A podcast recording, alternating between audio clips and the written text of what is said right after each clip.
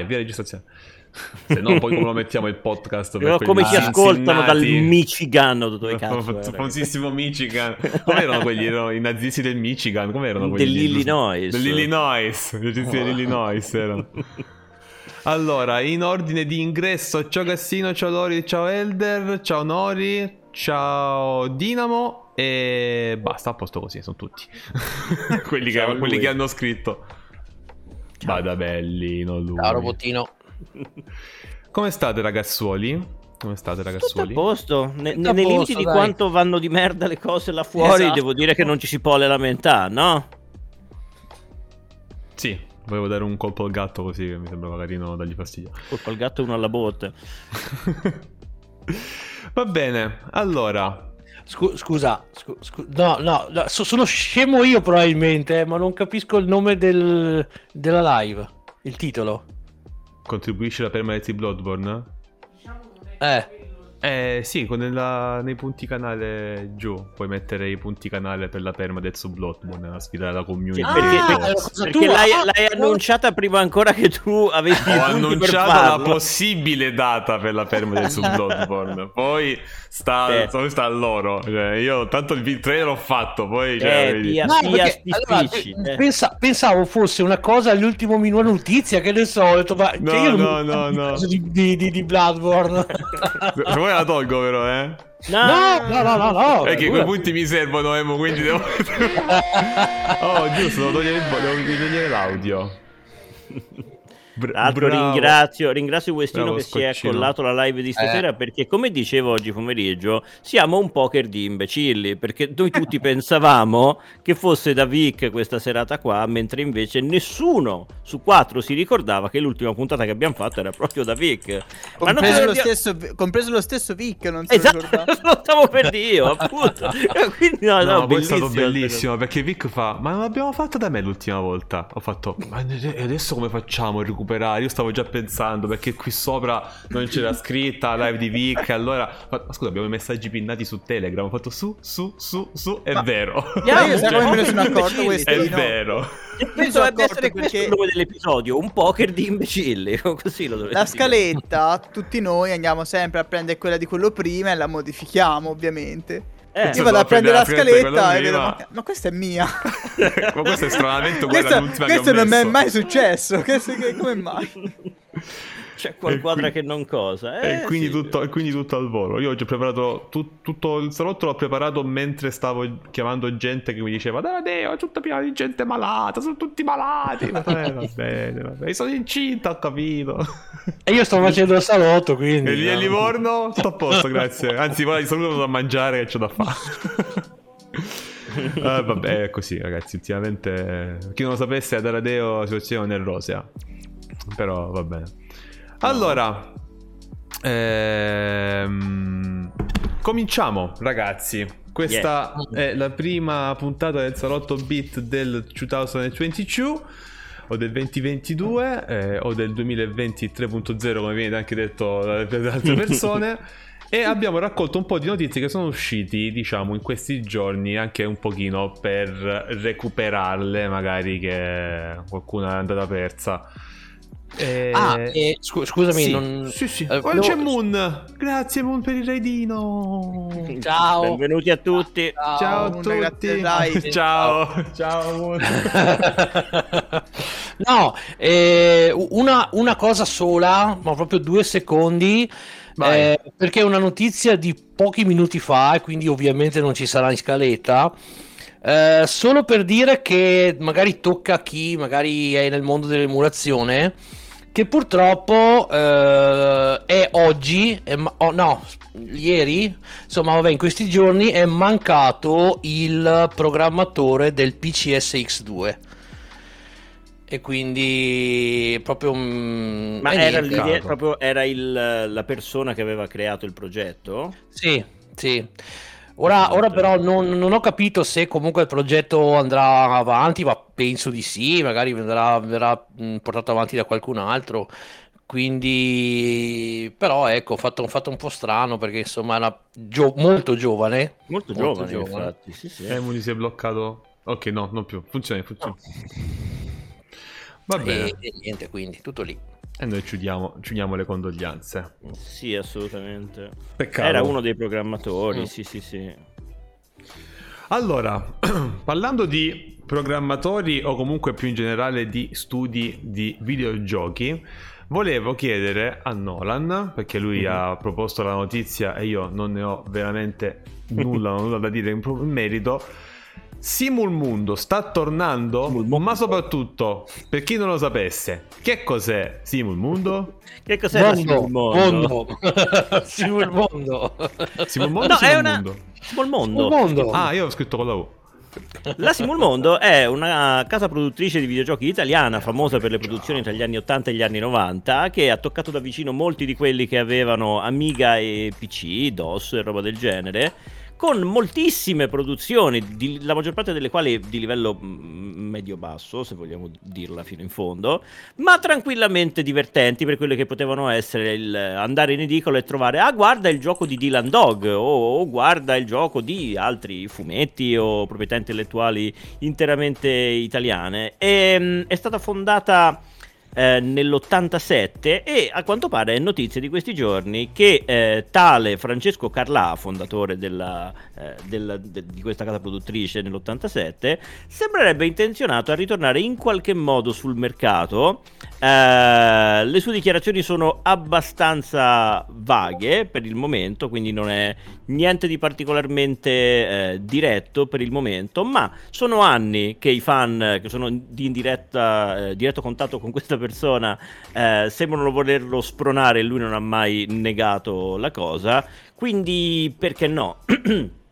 sembrerebbe, sembrerebbe voler ritornare e considerato quanto sono cambiati i tempi rispetto a quando lui effettivamente è riuscito a farsi un nome con la sua casa produttrice, eh, sarebbe curioso di, di, rivedere una casa produttrice famosa per giochi come eh, giochi di calcio, giochi di Dylan Dog, di Tex, cose del genere, come potrebbe riaffacciarsi sul mercato, insomma, sarebbe, non so, una cosa carina. Poi voglio dire, il livello medio della capacità e le possibilità di programmazione per i giochi oggi sono molto più elevati, quindi non lo so, un tripla A della Simul Mondo, non lo so, farebbe strano. Se è vero che ha fatto strano rived- veder eh, ritornare il logo della LucasArts, fa ancora più strano vedere ritornare il logo della Simul Mondo. Ma loro che giochi avevano fatto? Io ho visto, vabbè, il video a schermo dovrebbe essere la mille miglia. Mille miglia, miglia, sì. E, eh, e poi oh, sapevo che c'era quello di Dylan Dog. Sì. Che però non ho capito se era bello o brutto, questo non l'ho capito. E poi, allora, sì, però lì in realtà su, belli, su, di, su, Dylan Dog e su altri brand tipo Tex, allora, mh, mm, eh, era una collana sostanzialmente che usciva in edicola ogni, boh, ogni mese, ogni, non lo so, ogni quanto, non mi ricordo. E praticamente a ogni uscita c'era un'avventura grafica, bene o male, erano una sorta di avventure grafiche che erano autoconclusive come dei, degli episodi, se fossero degli episodi di, di, di, appunto della serie. E hanno fatto... Allora... Mh, mm, ne hanno fatto parecchi, hanno fatto um, Dylan, Do- Dylan Dog, hanno fatto Tex, hanno fatto uh, Time Runners, hanno fatto um, Diabolic. Uh, sì, insomma, hanno... diceva Scotch.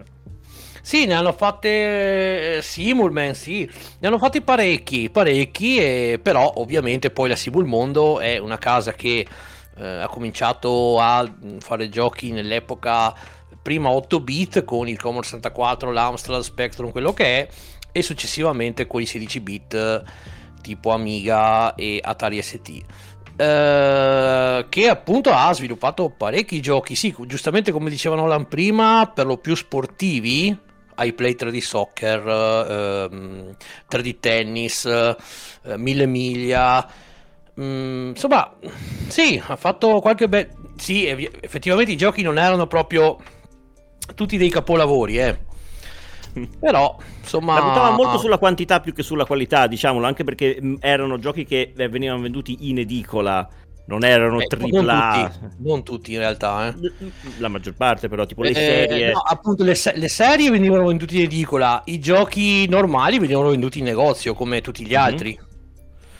Però, Però quelli che molti ricordano serie... sono quelli serializzati. Time Runners aveva quanti? Tipo tanti. 30 capitoli, una roba pazzesca. sì, tanti, tanti, tanti, tanti, assolutamente. Viaggio nel corpo umano. Ma lo posso fare? Poi diventa zozzo, scoccino. Dipende so. da dove entri. Vabbè, niente, l'ha detta. E niente, comunque sì, alla fine... Ma anch'io sono curioso di un eventuale... Che poi non... Io non lo so, non lo so se effettivamente potrà esserci effettivamente, però se ci fosse sarei abbastanza curioso anch'io eh, di vedere appunto come verrebbe fatta effettivamente la cosa. Quindi pe- perché no? Diciamo un perché no, dai.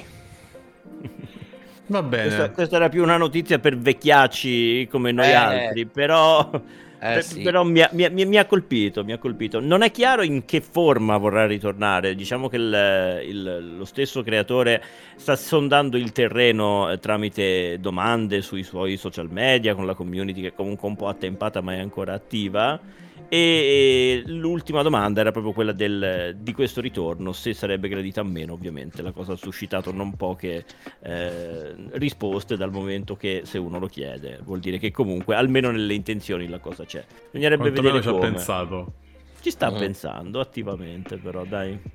Tra l'altro, visto che siamo, siamo, scusami, eh, ora ehm, prima ha fatto un piccolo, una, una, piccola variazione sul tema, giustamente Emu per quanto riguarda eh, la scomparsa de, di uno dei programmatori di PCSX2. Eh, volevo far presente io una cosa un po' curiosa, eh, sempre notizia per giocatori attempati, se siete degli amanti delle vecchie avventure grafiche, è un periodo strano in cui stanno ricicciando fuori seguiti eh, ufficiali eh, inaspettati. Io, come sapete, sono un grande amante di Benista Steel Sky e abbiamo visto quanto due o tre anni fa uscire fuori Beyond the Steel Sky.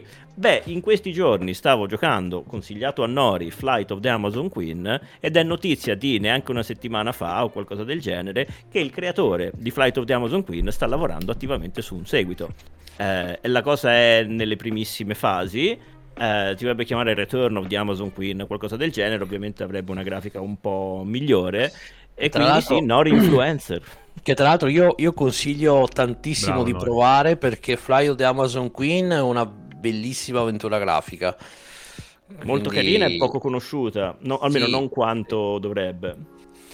Però sai, eh, il fatto che sia comunque mh, mm, che abbia i testi in italiano, mh, mm, magari per tanti potrebbe essere un, un, uno scoglio non così tanto grande da, da affrontare, perché magari capisco che un'avventura tutta in inglese insomma, ci pensi un attimo, magari con i sottotitoli in italiano. Peraltro è disponibile anche una sorta di special edition su, su, Steam, che però non ne vale tanto la pena visto che il gioco è gratuito ovunque altro. Esatto. E la versione Steam non fa altro che aggiungere un paio di overlay simpatici, ma nulla di, di niente, che valga davvero quei che... soldi. Comunque è così, mh, mm, se volete provarla, il sito per scaricarla è quello di Scum voi andate nella pagina di Scum, okay. uh, su, su, Scum ci sono uh, gio- una lista di giochi gratuiti, tra i quali appunto c'è anche Flight to the Amazon Queen, quindi Mm-mm.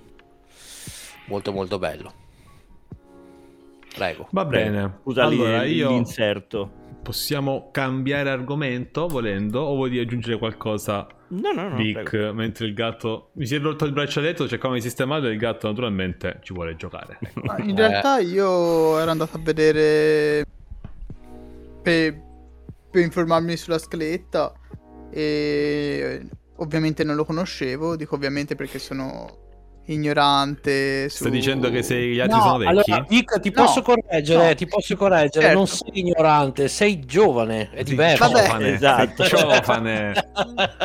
sì, sì, sì, Ma lui non voleva essere così cattivo. E... Ehm, e niente, ho, ho, aperto la pagina, mi è venuta una sfilza di giochi sportivi e mm-hmm. non avevo notato i vari Bonelli, Diabolic, eccetera. Quindi sì, la cosa vero. potrebbe essere interessante.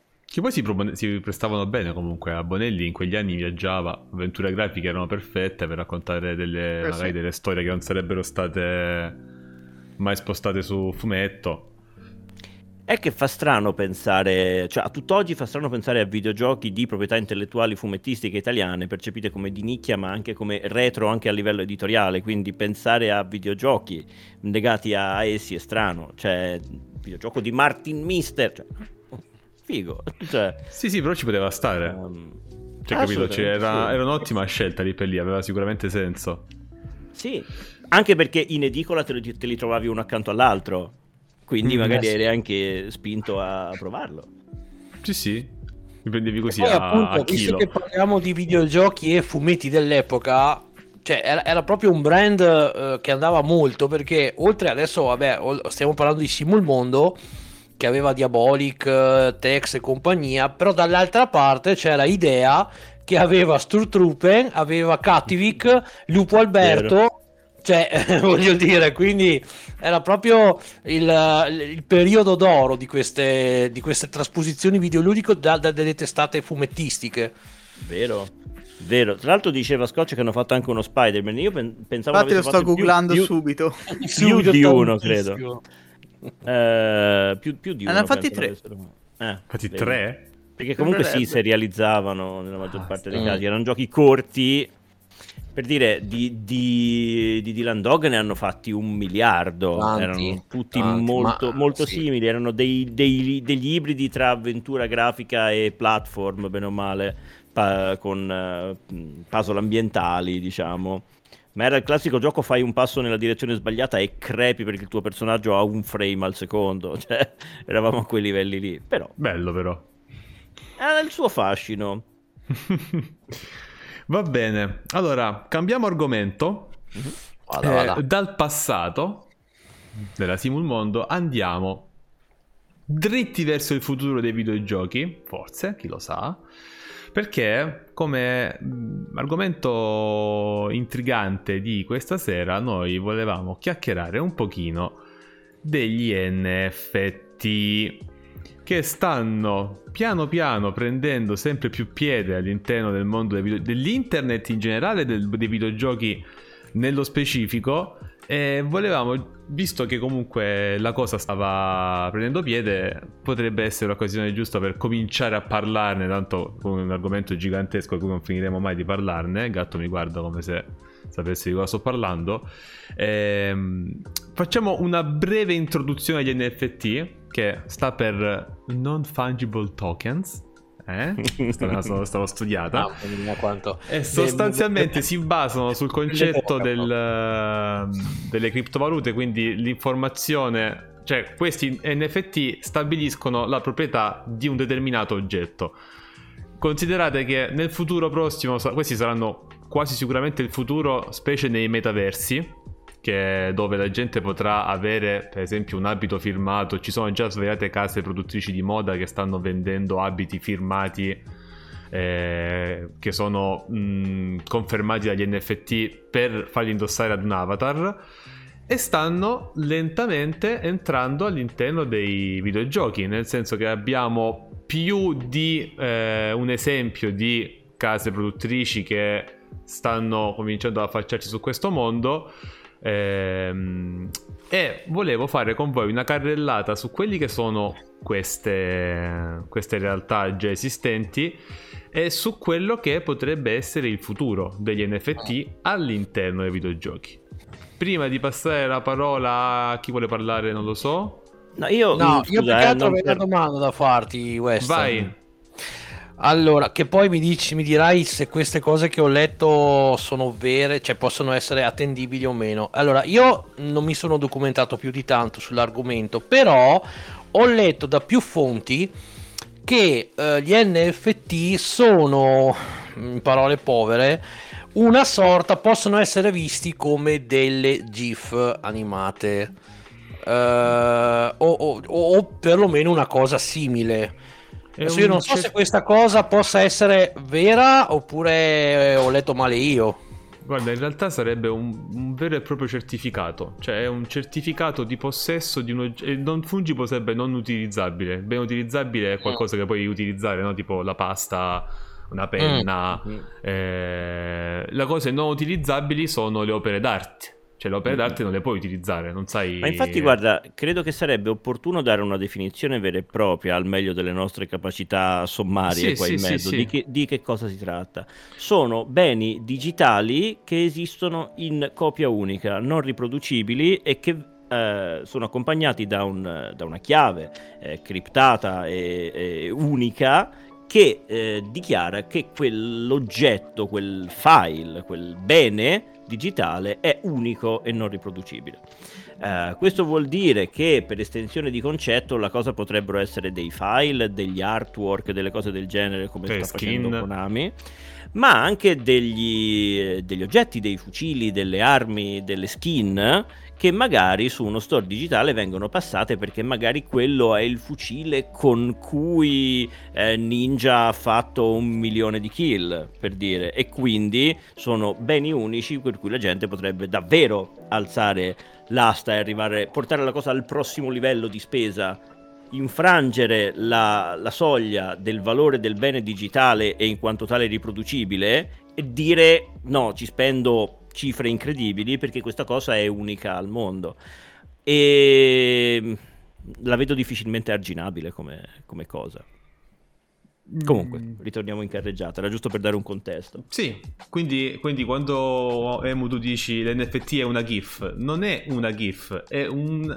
può essere una GIF unica, di cui tu sei il proprietario. Cioè la gente, ci sono delle persone che stanno vendendo i meme di internet, mm. cioè nel senso i meme possono essere venduti. Cioè, c'è qualcuno che ha comprato il Nyan Cat, per farti un esempio. Cioè, il Nyan Cat è di una persona in questo momento qui. Poi non... Eh... Sì, ma ne esistono milioni di copie. Sì, però il, la proprietà intellettuale di Nyan Cat è sua. Che poi se lui si possa. Se lui possa almeno, almeno rifarsi con chi la utilizza, non te lo so dire, sinceramente non credo. Ah, una GIF originale, ok. Ehm... Va scusa, va, va, vado a vendere gli NFT dei salumi gran cazzo. Poi, dai, come fai a dimostrare no. quella skin è di quella persona? Il, l'N, L'NFT stabilisce. L'NFT stabilisce che quella skin è unica ed è di quella persona lì. Cioè, non, puoi, non può essere. Non ce ne possono essere altre, Lorid. È quello. C'è, c'è, c'è un certificato che identifica quell'oggetto. E... Cioè, quindi la, cioè, la, mia domanda è se un'azienda, come appunto dopo vedremo, no? Tipo ci sono delle aziende più o meno famose che hanno messo in vendita gli NFT, ma quello non vuol dire che poi io ho la proprietà intellettuale su quella cosa. Tu hai la, la proprietà no, su no, quel singolo elemento. No. Cioè, quell'oggetto lì, quello è tuo. Hai l'oggetto. Nel Nyan Cat mi ero spiegato male. Allora, allora detto, come ha detto Scotch, in... hanno venduto mm. la GIF originale del Nyan Cat. Cioè, è come, è come se io ti dicessi, io ho fatto la Gioconda, ok? E la Gioconda diventa un meme, la vedi sempre su internet. E ho fatto la Gioconda in 8 bit, ok? E tutti cominciano a utilizzare la Gioconda in 8 bit come logo, come immagine, come GIF, come fotoprofilo di Facebook, ok? Però... Mm. La, la mia Gioconda in 8 bit che ho fatto io quella è l'originale e io ho la, la certificazione, cioè quella è mia. Io ho quell'oggetto lì. Sì, ho capito, però comunque non hai il copyright. Cioè, no, nel senso, no, copyright no, no, no. no. Qual, qualsiasi persona comunque te la può utilizzare. Cioè, sì. In, uh, in Ma comunque GIF, sarebbe immagini, sì, screen? sulle skin no. Cosa? Non è l'originale, te non hai il file originale, la possono riutilizzare, ma è semplicemente allora, non se, una replica, se stiamo parlando però... delle skin dei personaggi, che è quello che sta facendo Ubisoft con Quartz, lì chiaramente le skin non è che ta- non la puoi prendere, se a meno che non ti prendi quella originale con l'NFT. Ok? Perché già era uno delle, delle discorsi, dei discorsi che volevamo introdurre. Sì, Ubisoft eh... sta vendendo delle skin con il suo programma che si chiama Quartz. Skin, armi, comunque roba che non incl- su, per esempio su Breakpoint le sta vendendo. Non sono cose che cambiano il livello del gioco, ma sono oggetti che puoi avere soltanto tu. Cioè, come se tu ti compri il fucile con il serpente disegnato sopra. Chiaramente mm. in un gioco è difficile che tu riesci a inserire un fucile con un serpente disegnato sopra, ma se modifichi il gioco e metti all'interno, lo moddi, per, facciamo un esempio, eh, e tu all'interno metti una skin con il serpente sopra, non è che, cioè, hai moddato il gioco, hai fatto la skin del fucile, ma il fucile originale ce l'ha quell'altra persona lì. Mm. Cioè, come, scusami, oppure come, potrebbero come dire... Gioca, è come chi gioca a League of Legends, no? Che sì. tu, tu, mi hai detto tante volte che si possono comprare le skin, giusto? Sì. sì. Quindi, cioè, se tu compri una skin eh, in questo momento non la puoi comprare solo tu, ma la possono comprare tutti. Ovvio. Ok, giusto? però se esistesse una skin celebrativa del fatto che il, set, il 10 gennaio 2022 la skin celebrativa di Azir eh, sarà 8 bit e quella mm. skin la vendono soltanto con il con quell'oggetto lì, con gli NFT, quella skin è ori- l'originale è tua. Poi magari la posso anche fare per tutti gli altri, ok? Oppure, è come se tu comprassi qualcuno... la prima di, una, di un eh. qualsiasi cosa. Oppure potrebbero mm. dire alla Ubisoft o a LOL, Dota, cose del genere per le skin facciamo che esistono solamente 100 esemplari di questa skin, esatto. ciascuno ha un proprio seriale, elemento riconoscibile e la rarità di questa cosa ne può elevare il prezzo, perché non è come prima che tutti la possono comprare quella skin, solamente un numero limitato di persone e ciascuna è un elemento individualmente riconoscibile e differenziabile dalle altre anche se sono copie, sono copie eh, marchiate, segnate. Sì, sì, so, sì. Cioè, io, io, stavo, io, face- io stavo facendo prima, scusa un attimo, Scotch, stavo facendo vai, l'esempio vai. di uno che voglia fare l- l'elemento singolo, ok? La, la, l'unica copia esistente al mondo, come per esempio la prima, delle, la prima GIF della Nyanket. Però, per esempio, per il metaverso ci sta Gucci che sta facendo i vestiti firmati con NFT quindi con roba accreditata che tu sei possessore di quel vestito e tu sul metaverso di Zuckerberg per esempio potrai andare in giro vestito con un abito di Gucci perché quell'abito l'hai comprato e lo hai è tuo, di diritto tuo. Poi chiaramente ce ne saranno anche altri cioè loro vendono delle Adidas versione con poche con poche copie quello che è a differenza di. Sono skin certificatamente tue. Mettiamola così. Non, non lo skin so. Limitate certificatamente tue. Io, io, io, però la vedrei più. Questa cosa qua, secondo me, avrebbe più senso. Come ha detto prima anche Nolan. Cioè, cioè nel senso, eh, io se devo comprare una cosa eh, in questo NF, NFT, cioè avrebbe più senso se fosse una singola cosa. Magari cioè, faranno anche qualcosa. Capito? Ok, ma eh, okay, eh, ti faccio un esempio, no? Allora, perché questa cosa qui magari... Cioè, lo, lo, so che oggettivamente io e Noran sembriamo pazzi a parlare di questa cosa qua, me ne rendo conto. Pensa alle scarpe, ok? Pensa alle, alle, alle, Air Jordan. Le Air mm. Jordan sono delle scarpe che hanno un valore importante, no? Specie quando ci sono le, le Air Jordan che escono con la tiratura limitata, ok? Mm. Le Air Jordan, quelle quando escono, escono 500 modelli 500 modelli con un certificato che ti attesta che tu sei possessore del numero 7 su 500 dell'Air Jordan okay. del 2022. Mm. Quelle lì assumi che quelle sono gli, con gli NFT. Tu le compri per il tuo avatar su, sul metaverso, le compri con gli NFT. Poi, se un'altra persona crea una skin delle Jordan, ok? Il tuo avatar avrà comunque le Jordan. Ti torna? Mm. Ma non sì. sono Jordan originali. Cioè, è come una contraffazione. L'NFT certifica che tu sei proprietario di una roba che è stata certificata e che esiste. È e quello. È unica. E che è unica. Unica nel, nel, senso che ci sono altre copie delle Jordan, ma quelle Jordan numero 7 sono uniche. Sì, Così come le Jordan numero 7 sarò... per l'avatar saranno uniche. Scusate, io sarò boomer, però veramente c'è gente che si sbatte i maroni di far vestire un avatar con le scarpe di Gucci e con... Cioè, che ci spende la miliardi. Risposta, la risposta è sì. Ha voglia.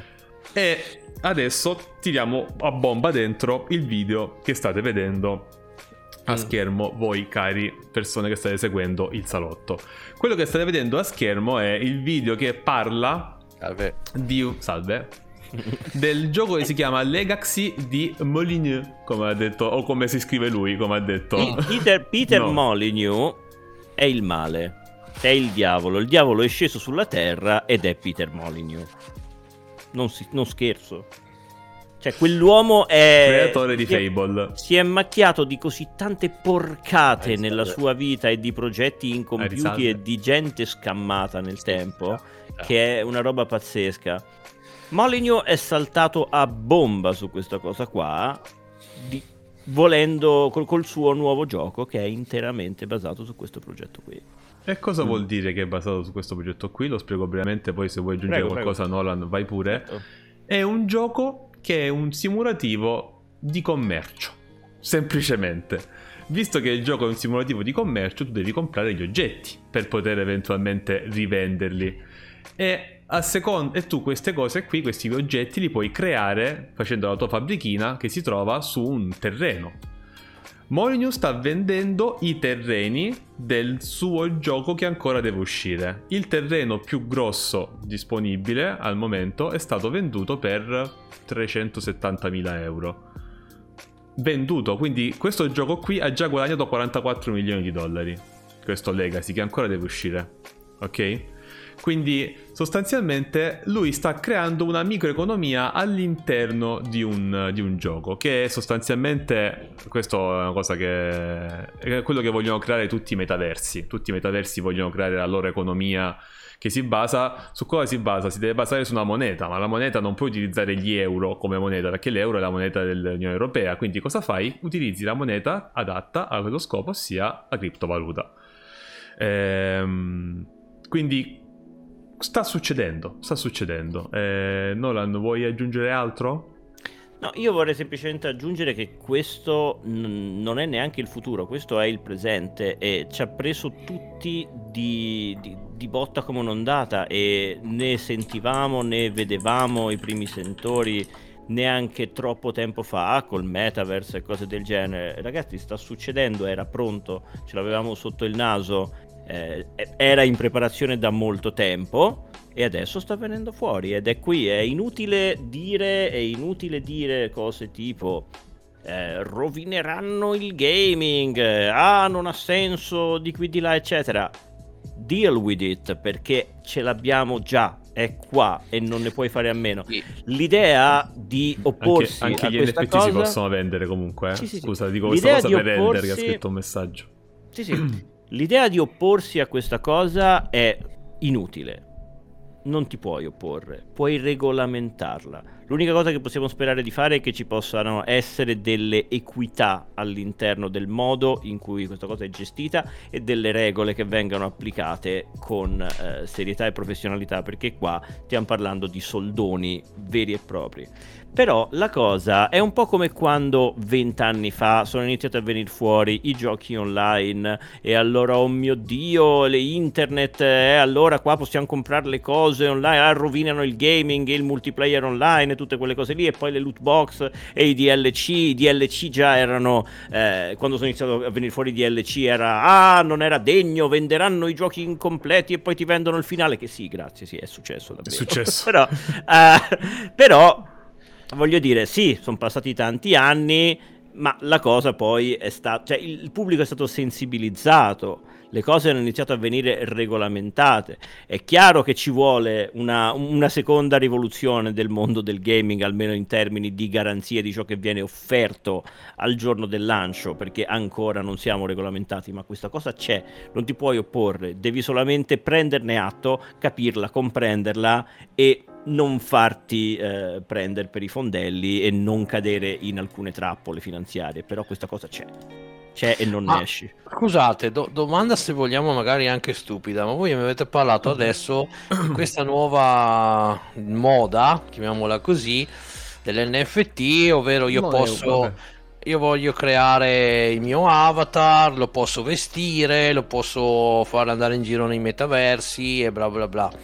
Ma scusate, ma questa cosa non, è, non c'era già con gli avatar di Xbox 360, con PlayStation Home, allora, con Second Life. Sì, eh, ma infatti, cioè, allora, non è che, allora, io non credo, non credo che mm, se tu non ti compri gli, gli, NFT degli abiti, allora il tuo personaggio andrà nudo sul metaverse di mm. Zuckerberg, ok? Non è che penso quello.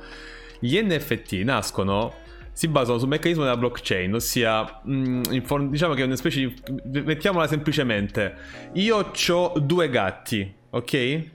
Io non dico che ho due gatti. Vic dice che ho due gatti, Emu dice che ho due gatti e Nolan dice che ho due gatti. Visto che Nolan, Emu e Vic sono persone che sono considerate globalmente affidabili, allora la gente crede che io ho due gatti. Ok? Cioè, diciamo che questo più o meno. Questo è molto, molto alti livelli come funziona il concetto di, di proprietà. Cioè, tutti concordano sul fatto che io ho due gatti. Ok? Senza che io, senza che io dica debba andare a giro a mostrare i gatti. Ok? La gente lo sa. Lo, com, diciamo che. Com, garantisco per te, ok? Mettiamola così. È anche un altro modo orribile per spiegarla. Non saltatemi alla gola. Però diciamo questo dovrebbe essere il coso. Gli NFT si basano sullo stesso concetto, ok? Per questo devono essere, diciamo, mai nati come le criptovalute, ok? Perché eh, l'altro è scappato. per questi devono essere mai nati come um, le criptovalute. Nel senso, devi fare in modo che più persone siano d'accordo sul fatto che questo oggetto esiste ed è la proprietà è mia. L'oggetto di Gucci che poi viene venduto nel metaverso e la proprietà passa come se fosse un certificato di appartenenza. Ok? Però se non riesci manco a sul computer, però. Eh, cioè non, è, non, è, che tu devi. Cioè, non è che tutti gli oggetti saranno così. Gli oggetti particolari saranno così. Cioè, comunque non sono gratis da fare. C'è un costo dietro. Ok? Mm le skin su League of Legends venderanno le skin normali, ma se tu vuoi la skin con l'NFT la pagherai un po' di più perché ma... ci sta pure l'NFT dietro. Ok, allora okay, diciamo che qu- quanto, quanto l'NFT si può paragonare a un Bitcoin? Il prezzo non te lo so dire, dipende. No, no, no, quindi dipende. comunque diventa una criptovaluta. Può... Diventa ha, un bene un che valo- vale dei soldi. Valore, ha un valore. Mm non è una criptovaluta, ha un valore perché è un certificato di appartenenza di un bene digitale. Se io, se io ho una macchina, ah, ti, ti, faccio un esempio, la macchina, se, se, dove, se, dovesse, se dovessero, spa, dovesse sparire la motorizzazione e dovessero introdurre gli NFT all'interno della motorizzazione, cioè l'NFT prende il posto della motorizzazione. Non serve più la motorizzazione centrale che dice la macchina è di Emu, la macchina è di Vic, la macchina non ce l'ho. Serve, basta gli NFT, cioè tu quando giri con la macchina e l'NFT sta collegato alla macchina, tu semplicemente c'hai, questa è mia, sta scritto qua, non, non serve più altro. Ciao Sara. Io vendo, io poi la macchina, la ve- eh, tu mi vendi la tua macchina, vendi, dai le chiavi e mi dai l'NFT così che io posso andare in giro dicendo che la macchina è mia non bisogna fare passaggi di proprietà, non bisogna fare niente. E il valore è il valore dell'oggetto.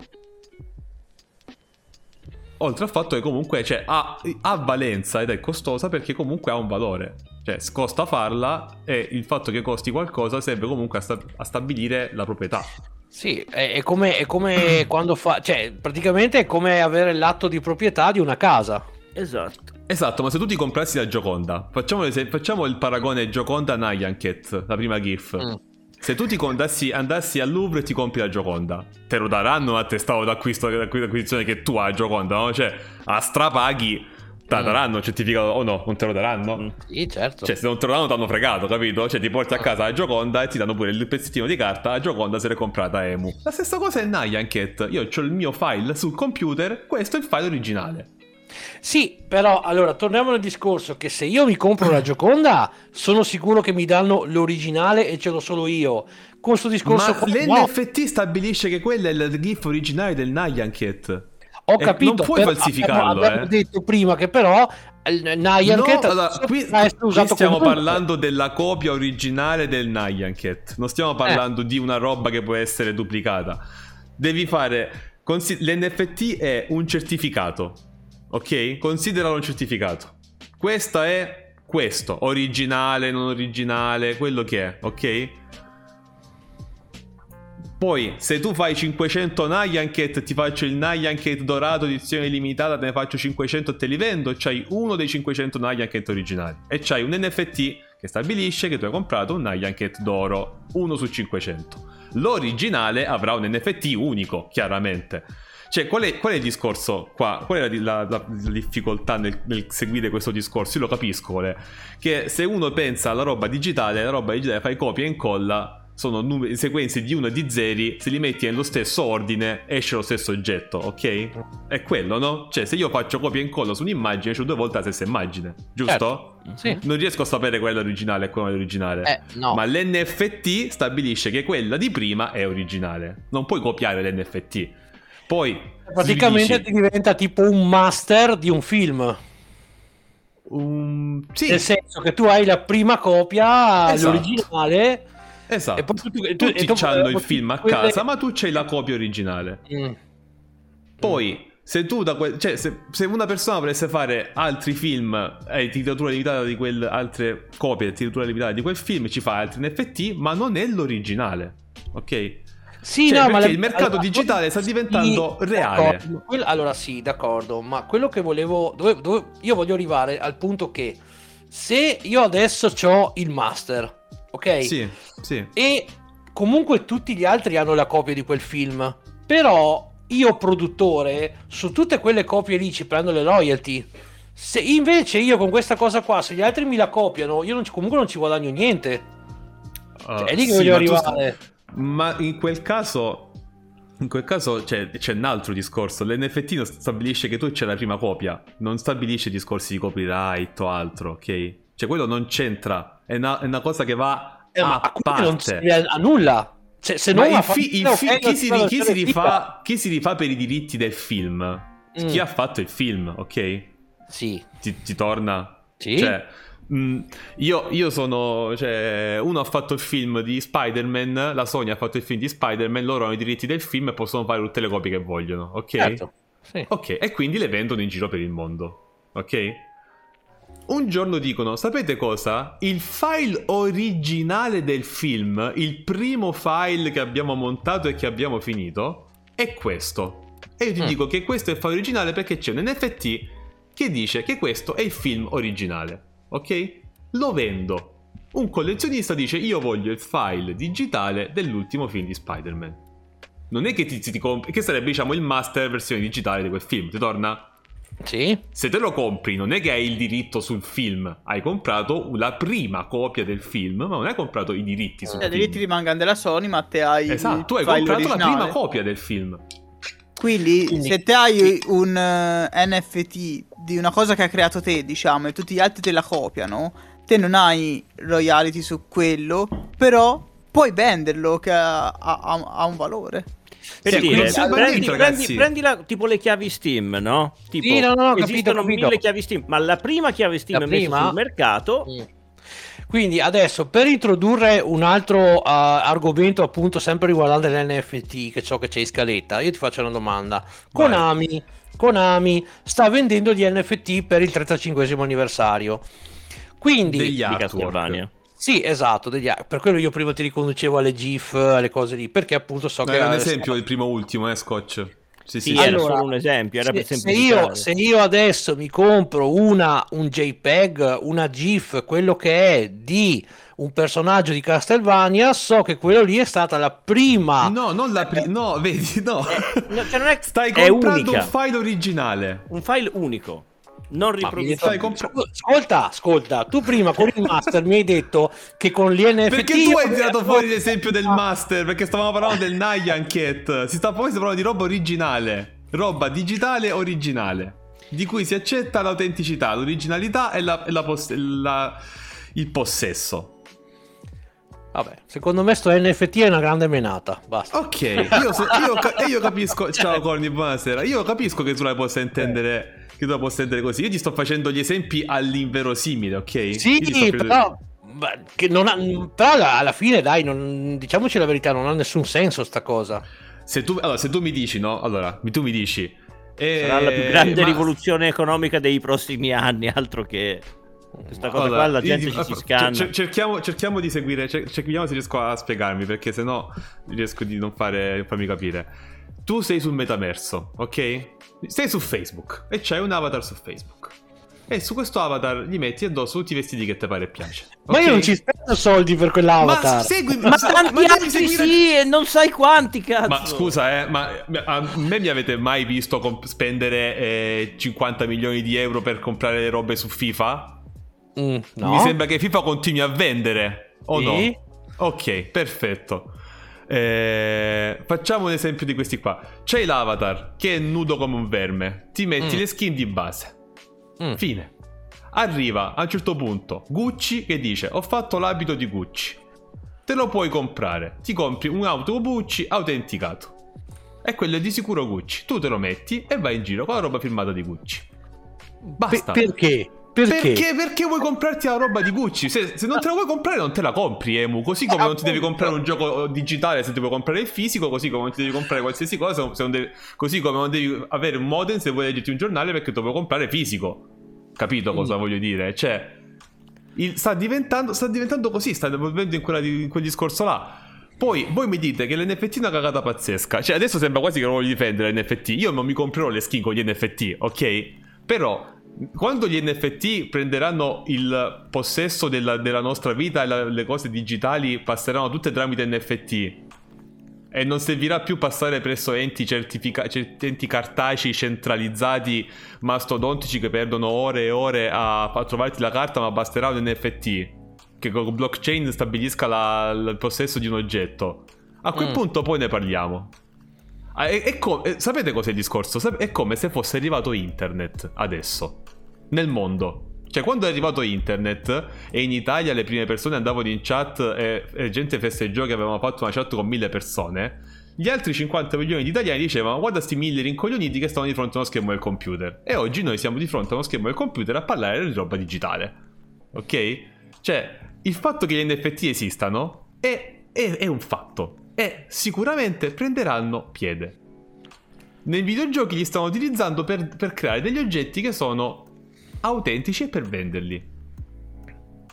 Tu ti compri una stampa di Castlevania, dei 35 anni di Castlevania, che è originale. Tu spenderesti 80 euro per una stampa originale? Io personalmente no. no. Quando trovi un fan di Castlevania che dice io voglio tutte le stampe e sono disposto a pagarti i soldi, a quel punto sì, qualcuno se la comprerà. Tutto qui. È come quando esce un, Lego, un set Lego a 5.000 pezzi limitati, c'è chi ci spende sopra 500 euro. Tu gli spenderesti 500 euro per un set Lego? Io no. Dipende. La gente Dipende. sì. Però, asco- sì, ma capisci qual è la differenza? Lì hai comunque qualcosa di tangibile. Ma anche qui eh, hai una... qualcosa. Eh, infatti, cioè, aspetta, qui non è qualcosa di tangibile. Infatti, si chiama non fungible. È una cosa che non puoi utilizzare. Però mm. hai un oggetto digitale autentico. Va bene, va bene. Cioè, è no, no, così. No, no, no, no, eh, non è so, colpa è... tua, è buona. Io, io, io, più ne parlo, io più ne parlo, più capisco che è una cosa che può non avere senso, ma è così. Eh, no, ascolta, ma, ma, io, sono, ma io ti, ti dirò, probabilmente tra dieci anni saremo a parlare di oh, quanto figo è l'NFT. A oggi è una minchiata. A Ma perché tu? Figo. Perché per non, te non è figo. È una cosa che. Eh, noi ne stiamo parlando. Che, noi, cioè, io non è che ho detto, oh ragazzi, che bello è arrivato l'NFT. Io non sto facendo questo. Non mettetevi in bocca cose che non penso neanche. Stiamo dicendo che è un modo per vendere oggetti. Comunque è una schiera di fan in chat che la pensano come me. ma, ma, ma, non è che noi siamo contenti che sono arrivati gli NFT. Cioè, nel eh. senso, no, ma, sa, no, ma allora il discorso è questo. No, io e magari altri, cioè i più boomer fanno fatica a assimilare queste cose. E... È, come se, è come se diventassero. È come se gli oggetti digitali stavano diventando reali. Cioè, mm. comunque, se io ti dico, no, la skin su un gioco la compri. La cosa paghi? Paghi il prodotto, no? E qua invece, invece di venderti il prodotto così, te la venderanno quasi sicuramente con gli NFT. Nel futuro ci saranno molti giochi che venderanno le robe speciali con gli NFT, che avranno un prezzo più alto perché costano di più farle. Mm. Perché? Perché quella è originale. Cioè, lo, so, sono gli stessi discorsi delle skin di Player Non Battleground che costano 5.000 euro le bandane perché sono rarissime, perché ce ne sono pochissime al mondo. Hanno un drop rate di 1 su 6 milioni e quindi te, valevano 5.000 euro. Cioè, la gente comprava la bandana dorata d'oro col teschino nero a 5.000 euro, mi pare che la gente si sia scesa in piazza coi porconi. Eppure succedeva. Pensa se quell'oggetto lì avesse un certificato di autenticità. Stessa cosa. Poi non è che devono costare milioni di euro, eh. possono anche costare, non so quanto costeranno, dipende. Semplice, semplicemente questa tecnologia, la tecnologia del blockchain, prima utilizzata per i, la criptovaluta, adesso si sta evolvendo in qualcos'altro che si permette di stabilire l'autenticità di un oggetto. E come ta- in quanto autentico l'oggetto lo puoi vendere. Tu mi dici, se io, io vengo a te, Emu, C'ho il primo Nyan Cat. Facciamo sempre quello. Lo vuoi e comprare a un milione di euro? Tu mi dici, sti cazzi. Va, vado su Google, scrivo Nyan Cat. Na, capito? Ok. Se, però magari, cioè, intanto quell'oggetto esiste. Poi non è che te lo devi comprare per forza, eh. Non è che ve lo dovete comprare. Non è che dovete comprare i vestiti di Gucci per il metaverso, eh. Cioè, ci, ci mm. metti benissimo anche senza. Così come credo la maggior parte di noi hanno venduto per tutta la vita senza comprare roba di Gucci. Io, per esempio, non l'ho mai comprata. Ok? Quindi, nel senso, ci vivo benissimo senza roba di Gucci. Io vesto HM alla testa ai piedi, per dire. Eh, è così. E io volevo noi, io e Nolan, volevamo chiacchierare di questa nuova tecnologia, di quello che potrebbe essere il suo futuro no, no, no, ma io non ho niente in contrario. Finché chiacchierate voi, potete chiacchierare di quello che vi pare. Va bene. No, nel se- no, adesso Westino, a parte seriamente, sì, sì, sì, sì, È, una cosa, è una cosa che magari a, a, a te, a Nola o qualche, a qualsiasi altra persona è di facile assimilazione. No, no ma io ci ho messo un sacco di tempo a capirla, Emo. No, io non anche per me è difficile riuscire a comprendere come un oggetto digitale che non è un oggetto ma è una sequenza mm. di zeri di uno possa essere considerato autentico. Non è la sequenza di zeri e uno che dà il valore all'oggetto, è l'NFT che dà valore all'oggetto. È l'informazione contenuta negli NFT. L'informazione che questo oggetto, tutto il mondo sa che questo oggetto qui è autentico. È quello. E per, per non lo so, da, perché Gas chiede ma gli NFT saranno anche su cose tangibili? In teoria no, allora. No, NFT sta per non fungible, oggetti che non possono essere utilizzati. Non possono essere toccati proprio, non tangibili. Però anche l'opera d'arte non può essere utilizzata. Cioè, capito? Mm. Vabbè, mm. ma il con- ragazzi, fermi. Il concetto di codice seriale, di numero di serie identificativo nella realtà c'è da sempre, ma nella realtà io non faccio copia e incolla su un oggetto, nel digitale sì. È il fatto di dire che nella, nell'informatica tutto ciò che è digitale è immediatamente riproducibile, questa tecnologia va contro quel concetto lì. Ti dice no, non è vero, è copiabile, ma un file, un bene digitale non tangibile può essere comunque unico. Anche se è identico a un altro, ha un numero di serie, ha un codice seriale, un identificativo, una chiave, qualcosa che ti dice che questo è l'esemplare quello lì ed è diverso da tutti gli altri esemplari a livello di identificazione. È come Ma dire... Non, non nel senso di unico, cioè nel senso che quello è quello lì. Quello lì, quello, è quello lì, è un sì, identificativo. No, è come le auto, come, esistono un miliardo di auto dello stesso sì, tipo, sì, dello stesso colore, due, ma esatto, ognuno ha la targa diversa. Allora, esatto, così come c'è due macchine, sono due macchine uguali, ma sono due macchine singole, cioè è quella macchina lì ed è un'altra macchina okay, lì. Esatto, però, la targa eh, delle auto, letteralmente. We, we, we, però Westino prima si era fatto anche l'esempio delle chiavi Steam, no? Adesso io ti chiedo. Mettiamo ipotesi che io e te prendiamo lo stesso gioco da Steam, quindi abbiamo sì. tutti e due la stessa chiave, mm-hmm. solo che la tua è NFT e la mia no. Co- cosa, cioè, a, a, al lato pratico, cosa cambia? Niente, perché tutti e due possiamo giocare lo stesso gioco. Giusto? Mm, sì. Ok, aspetta, ripeti quindi... un attimo la domanda perché mi sono, stavo leggendo il messaggio di Corni. Cambia Emu che allora... se rivendi il gioco al prezzo del gioco quello che ha l'NFT è, è quel file lì ce l'ha solo lui. Nonostante no, sia aspetta, la copia aspetta. di un altro, quello è il suo file.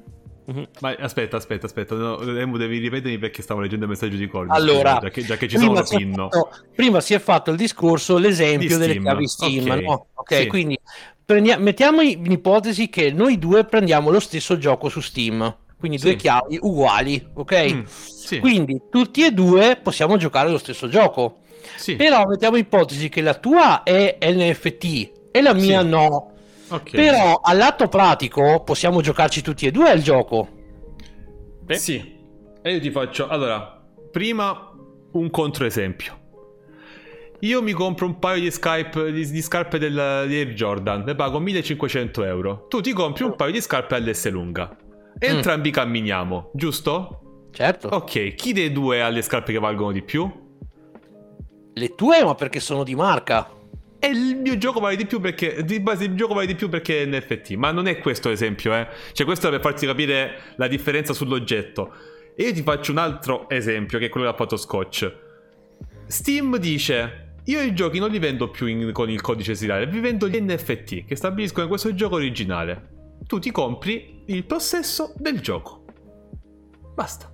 Ma non è che ci saranno eh, giochi ma, NFT e giochi non NFT. Ascol- ascolta, la licenza io me la sto già comprando adesso comprando i giochi di Steam o da qualsiasi altro store digitale. Tu stai comp- sì. Allora... È, è, un modo alternativo, ma anche le skin te le stai già comprando su League of Legends. Capito? Uh-huh. Cioè, però... Questo concetto sapete dove esiste perfettamente già? Mm. Nelle prop cinematografiche. Nel senso, uh, questa qui può essere la spada laser fatta dallo stesso stampo uh, fatta per uh, il film di Star Wars, no? Dallo stesso stampo, quindi è una copia identica, però è una replica. Perché non è quella usata sul set. Quella usata sul set c'ha un certificato che dice che quella è la spada che ha usato Mark Hamill sul set. È uguale sì. a questa, identica, ma non è quella. Esatto. Questo è il concetto principale. Però tu stai, tu stai, tu stai facendo. Ok, questo possiamo, possiamo, dire che è un modo per definire la differenza tra una copia e l'oggetto originale. Però quasi sicuramente in futuro gli NFT saranno utilizzati per stabilire la proprietà dell'oggetto. Cioè, gli oggetti verranno venduti, gli oggetti di proprietà verranno venduti con quelli. Quasi sicuramente io immagino che in un futuro magari anche Steam, come ha detto Scotch, io lo vedo abbastanza probabile che Steam faccia quel tipo di, di, di scelta lì, crea l'NFT di un gioco, ok? Che poi sarà un seriale che tu scarichi, quello che poi non so. Eh. Tu ti compri quell'NFT, giochi al gioco, hai la proprietà di quel gioco, l'NFT lo vendi e lo puoi vendere. E si, può, si possono comprare non ce lo vendere. hai più, capito quel file lì. E quella perché è la cosa. tu gli vendi quel bene lì il certificato di proprietà. Esatto. Cioè, non è che te fai una copia di una cosa è che è come se fosse il disco fisico da mettere dentro no, la PlayStation do, per far partire il gioco. Mm. Eh.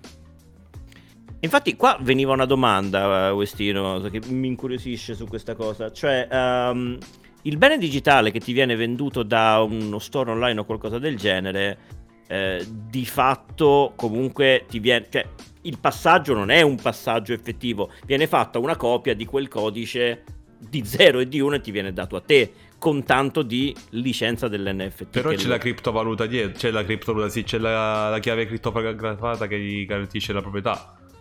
Quindi cioè, nel momento in cui io l'ho comprato dal che, server, sia... quel server non esiste più. O sì? Mm, tu c'è la chiave che mm-hmm. ti garantisce che il file è tuo, l'NFT è tua. Cioè come le criptovalute quando le compri e quando le vendi, no? Cioè tu okay. non è che stai immagazzinando degli oggetti, stai immagazzinando, mm. diciamo, il possesso digitale di quegli oggetti, come si mm. può dire. Cioè è difficile... Quindi anche, quindi anche sul file che c'è sul server comunque ci sarà scritto all'interno di quella chiave che il possesso è mio. Sì, sì, sì, nel momento in cui tu c'hai, nel momento in cui tu c'hai l'NFT e il passaggio avviene, cioè mm. il passaggio di criptovaluta, il passaggio di NFT viene certificato, cioè nel senso mm. lo sanno tutti, non è che dici oh alle zitte mi dai 50 bitcoin. no, no, perché okay. il bitcoin per, per sua stessa natura dice 50 bitcoin di West, tutti sanno che 50 bitcoin sono di West. Quando io li do a Vic si, lo sanno tutti perché è la natura stessa del bitcoin che dice che quelli sono di quella persona là. Mm, ok. Il possesso è quello. È una transazione nella blockchain. Perché se no i bitcoin non varrebbero quello che valgono e se no il blockchain non sarebbe quello che è. Cioè, è, è così.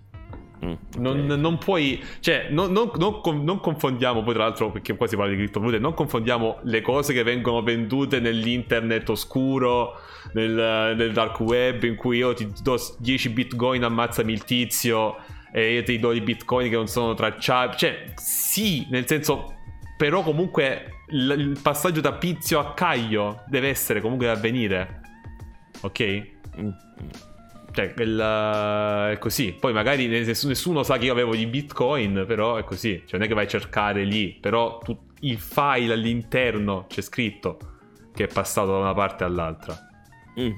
È una roba molto strana. Io mi rendo conto che è molto strano. perché. Perché parlare di possesso di una roba digitale è fuori di cervello, ok? Però se ci pensi, quando tu entri su Steam è il tuo account Steam, no? magari in futuro invece di avere le credenziali, username e password, ci sarà un NFT e nell'NFT che dice questo è l'account di West. No, per farti cosa? capire. Non è okay. che... Allora, è facile da eh, capire come concetto. Io possiedo una cosa che non è tangibile, punto, sì. fine ma è difficile da implementare nei metodi che noi sappiamo con cui funziona il mondo dell'informatica da quando la viviamo. Il concetto di eh, oggetto digitale unico su uno store online, su una skin, eccetera, lo applichi abbastanza bene. Quando inizi sì, a parlare perché... di un file o di una fan art, diventa complesso. Perché Vabbè, il passaggio sì, okay. non è mai un passaggio. Io okay, a te perché... non ti passo un file, tu stai facendo una copia del mio file. Quindi è questo, questa cosa mentale che è difficile scollegare. Sì, perché tu in pratica possiedi il, possiedi il certificato di possesso, di, di, di autenticità, che stabilisce mm-hmm. quell'oggetto originale. Eh, io, continu- io, continuo a fare l'esempio della... Secondo me l'esempio che può farvi capire un utilizzo, diciamo, umano del, di questo concetto qui è applicare l'NFT ad un certificato digitale di una macchina il fatto che, li, che tutti sappiano che quella macchina è di quella persona evita, cioè se io compro una macchina, se tutte le macchine avessero un certificato digitale collegato, un NFT, ok? Io vado con la mia macchina, vado in Cina Ok, il internet è un posto unico, giusto? Anche se ogni tanto chiudono alcuni punti. Io arrivo in Cina e faccio un incidente in Cina, anzi in Cina no, che magari non ci riesco neanche. Io vado in Germania, faccio un incidente in Germania, negli Stati Uniti, faccio un incidente negli Stati Uniti, anzi esco fuori dall'Unione Europea così è ancora meglio. Faccio un incidente lì. Quando tu vedi, risali al certificato di appartenenza di quella macchina, sai, quella macchina è mia, perché quell'NFT è collegato alla mia macchina e dice che la macchina tal dei tali è mia. Questo potrebbe essere un modo in cui l'NFT verrà utilizzato globalmente. Si pensava di utilizzare la blockchain anche nella sanità, tra l'altro, per stabilire i punti in cui si possono fare alcune analisi o alcune informazioni sanitarie. Cioè è informazione condivisa sempre secondo privacy, ma condivisa con tutte le persone e si sa che è così. Cioè non ti puoi inventare una puttanata, non puoi fare non puoi andare in giro dicendo questo è il mio curriculum vitae e io ho lavorato per Konami, ok? Per dire, non lo puoi fare più, perché tutte le, le informazioni sono condivise e le puoi controllare. È, è, ipotizzabile pensare che fra 50-60 anni tutto quello che riguarda internet dovrà essere validato in qualche modo dall'NFT. Potrebbe essere, perché non è che è soltanto un certificato di proprietà, è un certificato di autenticità di quello che dici, di quello che c'è scritto lì. Non, non, va applicato alla ma, GIF, alle, alle skin. Sì, questi no, questi no. Ma allora, tu, tu, tu ce lo stai benissimo, ce lo stai descrivendo come una cosa che è sicura che succederà. Cioè, eh quindi già, tu sei sicuro che tra 50 cioè, questa cosa potrebbe effettivamente prendere piede? Allora, vuoi, vuoi la mia verità, la mia verità verità? Mm. Io mi sto mangiando le mani che questa roba informatica al saperlo avrei cominciato a studiare dieci anni prima. È una mia scommessa, è come se io negli anni 60 avessi cominciato a dire quasi quasi mi faccio un'azienda su internet, mi faccio, un, mi faccio Google. Mm. Oh, magari non, magari non succede, ok? Mi viene da pensare, visto che i grandi colossi vanno in quella direzione lì, che potrebbe essere il futuro del, di internet. Ma tu mi dici perché la pensi così? Io la penso così per il semplice fatto che, visto che il mondo è sempre più collegato ed è sempre più strettamente inserito uno dentro l'altro con le robe digitali, il mondo digitale è ormai parte delle nostre vite. Sì, Sbaglio? Certo. Ok, cioè no, noi le cose no, digitali le compriamo, no? Ok, se è così collegato e c'è la possibilità di avere un sistema che autentifichi... Autentifichi? Eh, sì. Why not? Qualsiasi, qualsiasi transazione, qualsiasi possesso. Questa cosa qui è una roba che su internet non c'era e nel momento in cui ci sarà, probabilmente tutti potrebbero voler vendere qualcosa. Chiaramente cioè, quindi io penso che l'NFT sarà il futuro di internet e prenderà piano piano parte sempre più delle nostre vite? Sì.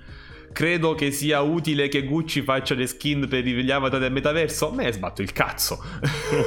ok, questo chiaramente, questo va detto. cioè, que- questi utilizzi che stiamo facendo, il, questo gioco fatto dal francese, non mi ricordo dove. Moligno. Ah? Moligno. Moligno, grazie. Il fatto che ehm, eh, Ubisoft, chi poteva essere se non Ubisoft e Konami, fossero prima a vendere oggetti speciali con gli NFT, sono soltanto gli inizi, cioè è il modo più semplice per fare soldi con gli NFT, ok? Perché tu stai, perché tu, tu stai dicendo vendo una roba da collezionisti. Collezionismo è un mercato che va a chi ha i soldi Mm. Va, è sempre stato così. Non c'è crisi economica che tenga col collezionismo, perché i soldi ce li hai, non ce li hai. Non è che c'hai. Potrei comprarmi una skin da 3.000 euro, ma questo mese in realtà non lo lavoro. Mm. No, o ce li hai o non ce li hai 3.000 euro da spendere su una skin per dinner. Quindi. Quindi sono modi di utilizzare quegli NFT per fare soldi. Va bene, è una possibilità. Io penso che piano piano prenderà sopravvento anche nel mondo dell'internet. Quindi sì, io lo penso, Emu. Quando mm-hmm. succederà? Secondo me 23, 20 anni al massimo. No, ti dico questo perché mi ricordo, tipo, vabbè, ora tu, dirai, ora, ora, tu mi dirai che magari non Questa c'entra niente, però, ancora. Per, per no, dire. No, però, io mi ricordo che all'epoca, quando uscirono le prime, per fare un paragone, no, che potrebbe essere più o meno una tecnologia questa mh, che potrebbe fare più o meno flop o mm-hmm. successo, perché quando uscirono le prime televisioni 3D, Oh, il futuro! Queste saranno le nuove TV. Poi abbiamo visto il 3D qu- quanto è durato. È durato poco, sì. Eh, capito? Però, sì, però, uh, permettimi di fare una distinzione. Mettiamo a paragone le due tecnologie. Una no, ti permette ma... di vedere no, il pipi no, di il, il Rocco discorso, in 3D. sì, però il mio discorso era di quello che no, no, ho capito. subito una cosa per rivoluzionerà l'universo. Aspetta, cioè nel senso... No, ma Ok, io penso che potrebbe essere questo perché sì, è il momento, anche Second Life aveva fatto, sembrava fare mm. il bot e poi era un po' sparita, ok? E infatti potrebbe essere il problema eventualmente del meta... Eh, del metaverso, ma i, da Second Life è cambiato tanto il tempo, eh. Cioè, gli, i tempi sono cambiati. Cioè, adesso la gente vive sui social. Prima su Second Life sì, c'erano poche sì, persone sì, che giocavano. Io sto dicendo, io sto dicendo, se il, il, la, la, tecnologia che hai detto tu del televisore 3D, chiaramente era una feature per una televisione, ma era sempre una televisione. Gli NFT cambiano il modo di intendere la, la vita digitale, ma pro- no, proprio di possono avere, essendo così diffusa la vita digitale, tutti hanno un cellulare, tutti sono collegati a internet, certo. avere degli oggetti autentici, avere un certificato di autenticità di un oggetto online può cambiare le nostre vite perché io non sto, io non sto pensando agli NFT applicati alle skin e alle, eh, alle splash art di, eh, di Castlevania. Io sto pensando agli NFT applicati alla vita di tutti i giorni. Applicati ai certificati di possesso delle macchine di un biglietto del treno devo far vedere il pdf applicati a, in tutti i modi possibili e immaginabili ok? cioè questo è quello che si potrebbe pensare che potrebbe succedere e secondo me è quello che potrebbe su- che succederà in futuro. Poi, se non succede, compa, ci ha vissuto fino adesso senza NFT, figurati, penso che... No, no, cioè... Io penso che potrebbe essere questo. È una tecnologia che sta prendendo piede e secondo me è giusto parlarne. Almeno poi quando certo, certo. Tesla venderà le macchine sue con gli NFT non diremo guarda che Elon Musk è proprio un coglione. Capito? Cioè, intendo questo. Poi qua, e questo è quanto. E questo è quanto. Abbiamo messo Parli, parliamo, parlare... parliamo, anche di altro perché, ragazzi, se no diventa monotematica. È, è stato un argomento cosa. pesantino. È colpa è tua. Pesante, no? L'hai tirato fuori tu. L'hai tirato fuori tu. L'ho, fuori, l'ho tirato fuori io perché, come vedi, è fondamentale parlarne e fare informazioni al riguardo. Eh, certo. Sì, sì, no, vabbè, ma è vero, noi abbiamo preso il D, cioè abbiamo preso Ubisoft e Konami, l'abbiamo tirata fuori, ma proprio come quello è veramente l'utilizzo poi, più del cazzo arriva, per le cose. E poi arriva Fabio e cazzo quanto ha ragione. sì, sì, sì. Assolutamente. Ma guarda, si può mettere l'NFT anche su quella, eh. Eh. Sta, sta, stai attento, stai attento. Um, no, e ovviamente, infatti, poi Konami poteva fare mille cose per celebrare i 30 anni di. Castlevania. Mm. Cosa ha scelto di fare? Ha scelto di vendere dei, dei, dei, file, delle cose originali, o comunque sia, diciamo, originalizzate tramite questo sistema, per soldi. Basta. No, non ci sono release, non ci sono giochi, non ci sono celebrazioni, non ci sono filmati. È come se avessero venduto un artbook, eh. Ah, mm. È come se, come se avessero fatto un'asta per... digitale. È come se avessero venduto un artbook in copia limitata di eh. mille artbook di Castlevania e hanno fatto, non so quante ne hanno fatte in realtà di queste, di queste immagini. Eh... Però int- comunque anche loro sono stati diciamo i primi a fare una roba del genere per commemorare Castlevania, quindi in un modo o nell'altro. Eh, nel senso, potevamo fare 10.000 altre cose eh, nel frattempo, però... Tanto... Ci hanno sputato sopra. Ecco qua un pacinco di football. oh, boh, quello sì avanti, che servirebbe. Allora, ehm, dove vendevano Nolan, ti ricordi? Io non mi sto venendo in mente. Cosa? Le cose di, di Castelvegna, le immagini di Castelvegna. Non ne ho idea perché ho visto la notizia, ho fatto, ho detto Konami merda e ho cambiato pagina, cioè non è che mi, mi ricordo a ma se cerchi lo trovi sicuramente. Allora, Vic, Ecco. A bruciapelo, com'è Boba Fett? Vai. Allora, ris- mm, ne parlavo con Nolan. Eh, avevo visto. Io non, non, l'ho ancora visto, sia chiaro. Manco io. Ok. Emu? No. Ok, ok, sono l'unico che aveva visto Boba Fett. Allora, ehm, visto le critiche che si faceva spesso io e Nolan, diciamo, a Mandalorian, non critiche comunque per dire che era brutto, ma un format che per me non cozzava con Star Wars, che era quello della puntata singola e la trama soltanto di sottofondo, proprio universale, incredibile, che viene poi svolta nelle ultime puntate. Boba Fett mi è piaciuto appunto rispetto a Mandalorian per quello, perché non è in quel modo, ma eh, la puntata 2 è il sequel della puntata 1 e c'ha la trama per quel che è, non che c'ha, non è un road movie con uh, tappe su un pianeta all'altro casuale con una storia casuale. E per quanto a me piaccia comunque Mandalorian, era un format che vedevo appunto, ero abituato a vedere su cose come Doctor Who, non, non, non ce lo vedevo bene in ambiente Star Wars, ecco. E Book of Boba Fett per questo per ora um, mi sta piacendo. Ha una grossa trama portante. Esatto, che... eh, par- parla, de- cioè, parla, della trama, non c'ha altre cose mm. mm. one shot eh, nella singola puntata, parla di quello che deve parlare e basta. È come vedere più un film spezzato che... Ed è il mio concetto di, di serie in quest'ambito non, non riesco a vedere un, una serie che riguarda un universo espanso come Star Wars e la Marvel one shot in quel modo. A meno che non hai escamotage come one, le prime di WandaVision, insomma. Mm. Però per Mandalorian a volte mi ha dato davvero fastidio, nonostante a me la serie nel complesso mi sia piaciuta, eh.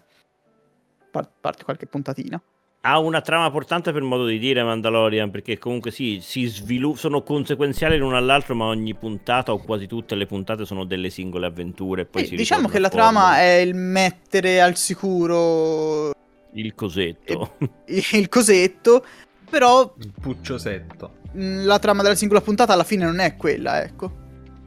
Cioè le disavventure de- del Mandaloriano mentre porta al sicuro il cosetto e questa è la trama di Mandalorian Mentre trama di Boba mm. Fett è cosa cazzo sta succedendo a Boba Fett e basta. Ok. E è molto interessante. Spero che. Non so quante puntate siano in realtà, penso 6. Penso sia una miniserie. Avevo sentito forse un rumor in cui mm. dicevano, parlavano del ritorno di uh, Han Solo interpretato proprio da Harrison Ford. Possibile sta cosa? O... Il periodo ci sta.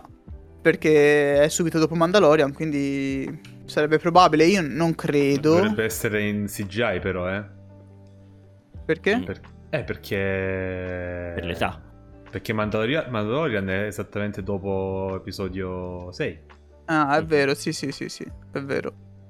No, sì, dovrebbe essere pesantemente in CGI, direi. Piglia, lo pigliano proprio lui e lo ringiovaniscono. Io penso che mh, mm, invece vedremo cose che ora fanno parte dell'universo delle serie Disney Plus uh, di Star Wars, cioè o lo, il Mandaloriano stesso o il piccolo o anche Ahsoka che già abbiamo visto e avrà sì. una serie in sé. Mm, penso che uno di questi possa fare una comparsata come appunto Boba Fett l'ha fatta in uh, Mandalorian. E... Sì, ma loro fanno parte dello stesso universo, diciamo, di serie, effettivamente, quindi sì. Mm. Ah, e una cosa che mi piace è l'intreccio con un, anche lì un bel escamotage, non, appunto non vi dico niente non, della trama è tutto, vi dico soltanto che parla sia del passato che del presente. E questa è una cosa che mi è piaciuto. Non... Cioè, ha due linee temporali? Sì, ha due linee temporali. Fa vedere Bello, alcune cose così. successe in passate. Sì, ma non eh, incasinate come The Witcher. No, Dipende ma non come The Witcher. No, è fatta. Non, non, non, ti manda a puttare nel cervello, non ti preoccupare. È Peccato. chiarissimo. Mm, okay, non, non crea confusione, ecco. Semplicemente lui ricorda cose passate e basta. Questo mi rende molto triste. Uh, la, la domanda è come e quanto si lega alla lore portante di Star Wars? Perché alla fine Mandalorian è, un, è, una storia ricavata all'interno, ma se te togli tutto ciò che sappiamo del Mandalorian dalla lore di Star Wars, niente crolla, niente cade, non ci sono buchi, è solo una cosa inserita. Eh, e sì. capisci la domanda? Però Boba Fett è un personaggio che si avvicina molto più da vicino con i personaggi portanti della saga quindi è più legato a ciò che è portante della saga o no? O è una cosa personale sua della serie? Sì, si fa i cazzi sua, cioè le sue storielline. Ehm, semplicemente penso che sia sequel di Mandalorian quanto di episodio 6. Mm, ok. Nel senso, come mm, ora, appunto, senza farvi spoiler, eh, vi parlo di cosa abbiamo già visto in Mandalorian che abbiamo visto tutti, vero? Posso parlarne? Io sì. Eh, vai, vai. Ok. Chi voleva l'ha visto. Eh, viene Boba Fett, ma non voglio di Boba Fett nemmeno Django Fett. Jabba Hutt, ok, non mi veniva. Era il boss del crimine di Tatooine, di Mos Eisley di Tatooine. Mm. Alla sua morte eh, ha preso il suo posto il maggiordomo Big Fortuna, quello che sembra Majin Buu con il coso qui che usa come sciarpa. E e Boba Fett uccide lui per diventare lui il nuovo king del, di Mos Eisley. La trama è questa: se lui riuscirà a avere il rispetto di, della criminalità di Mos Eisley. È, è uh, Boba Fett un, un... Se Mandalorian era il tentativo di portare Star Wars dal fantasy al west, questo è il tentativo di portare Mandalorian dal west al gang movie Ok. Eh, tipo il mm. soprano, to, per, per, dirtene uno. Eh, okay, okay, ok, Il padrino di, di, Star Wars. Ok, un po' noir quindi su alcuni aspetti. Sì, non è in bianco e nero, non ha quei no, temi, tematici, però... non, non, non visivi. sì, sì, sì, ho capito, tematici, sì, sì, ho capito. Eh, è questo, e per le prime due puntate mi sta piacendo. Ovviamente è difficile caratterizzare un personaggio che ha avuto 6 minuti di minutaggio completo nella trilogia classica, per dirvi. 6 minuti. E pensa quanto cazzo è amato e quanto esatto. Cazzo... Ma ragazzi, ma lì è l'universo espanso. L'universo espanso che è stato interamente decanonizzato è stato quello che ha preso Boba Fett e l'ha portato così ai giorni d'oggi quando se l'è ripreso la Disney. Eh, lo dobbiamo tutto a quello, perché comunque il personaggio con l'armatura spaziale, il casco e il jetpack è figo per definizione. Ok? Cioè, non, non, puoi fare un design più figo di quello. Cioè, qualsiasi bambino, ragazzino vede quello e dice che figo. Quindi è chiaro, vuoi i fumetti, vuoi i libri, vuoi i videogiochi su quel personaggio lì e quindi rimane nell'immaginario collettivo e si è trascinato fino ad oggi, non di certo dai film. Tra l'altro, ti, vi dico una piccola curiosità su Boba Fett perché mi sono visto anche il documentario visto che c'ero. Eh, doveva essere il costume di Boba Fett l'evoluzione degli Stormtrooper in episodio 6. Ci sta. Proprio erano tutti bianchi, era tutto bianco, era Boba Fett ma completamente bianco. e doveva essere la cosa avanzata, gli Stormtrooper che sanno mirare bene, insomma. Eh, idea accantonata e per non buttare via il prototipo del costume, quando c'è la scena dove ci sono tutti i cacciatori di taglie, l'hanno sporcato un po', l'hanno un po' arrugginito il costume e hanno messo quello. Tra l'altro uno di quei tanti costumi è rubato dal set di scena di, di un episodio di Doctor Who, per dire. E poi non si sa come mai l'hanno riutilizzato in episodio 6 per essere a fianco di, di Jabba Hutt è diventato amato poi vabbè ci hanno fatto novel, comics, e quals- giochi e qualsiasi cosa. E finalmente invece ha la sua opera mediatica importante. L'unica C'era... cosa è che non per essere cattivo e non fare body shaming, ma cambia davvero tanto l'attore da episodio 6 a Boba Fett e dovrebbe essere passato poco, poco pochissimo. Cambiato in che davvero senso? poco. Che nella realtà sono passati 30 anni. È che lui è invecchiato, non è nemmeno lo stesso attore di episodio 6 e quello di episodio ah. 6 è magrissimo. È se vero, te vai a, sì, vede- sì, sì, se te vai a bello, vedere l'armatura ticcio. di episodio 6 e quello di Boba Fett, lui è...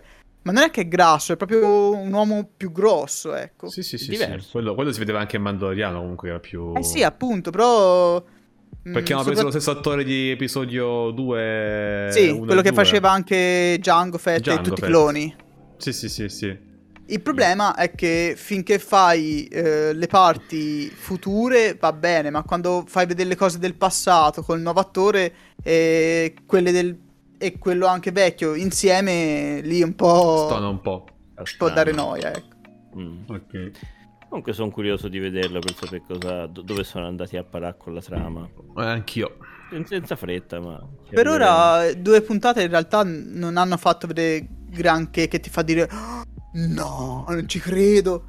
Però... Arriveranno. Spero di sì. Però appunto mi piace il fatto che sia in continuity pesa fra un episodio e l'altro, non più alla scazzo, ecco. Va bene, va bene. Eh, posso, posso, aggiungere una cosa? Visto che, sì, non sì. È, non, visto che non è in scaletta, volevo sì. rapidamente, eh, rapidamente sapere da Vico, ma o anche da chi l'ha visto, cosa invece ne pensava di Okai. Non l'ho ancora visto.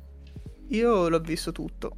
E mi è piaciuto tantissimo, tranne in realtà l'ultimo episodio che mi ha eh, fatto sdubbiare eh. tante cose. Ta- mm. Tantissime cose.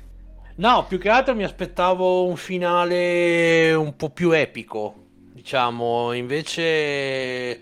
Sì, anche. Alla fine va come pensi... C'è sì. soltanto un grosso colpo di scena e basta. Sì. Di trama. Sì, sì. Ma dicevano che il finale fosse direttamente collegato col film di Spider-Man, ma è vero? Eh, è, è, la stessa città. Cioè, sì. è, è, anche, è anche lo, oltre ad essere la stessa città, mm. è lo stesso arco temporale. Fai conto. Io l'ultima puntata ancora non l'ho vista apposta, vi dico soltanto questo. No, in realtà Westino lo puoi vedere tranquillamente. Ah, Che sì, sì, so, no, vai a sapere. La no, puoi no. vedere. La, I collegamenti sono che c'è una scena che sono in tutti e due i film, nel senso si vede la location in tutti e due i film e basta. Mm. E in uh, Okai dicano che stanno facendo una cosa che poi si rivede in No Way Home, ma non è assolutamente spoiler. E in No Way Home ci sono i poster dello spettacolo di Roger. Sì, ah, basta. Esatto. Questo è il, cioè si citano fra di loro, ma non è che c'è di trama. Ok, ok. La puoi vedere tranquillamente, cioè, Questino, tranquillo. Classici richiami. Vado.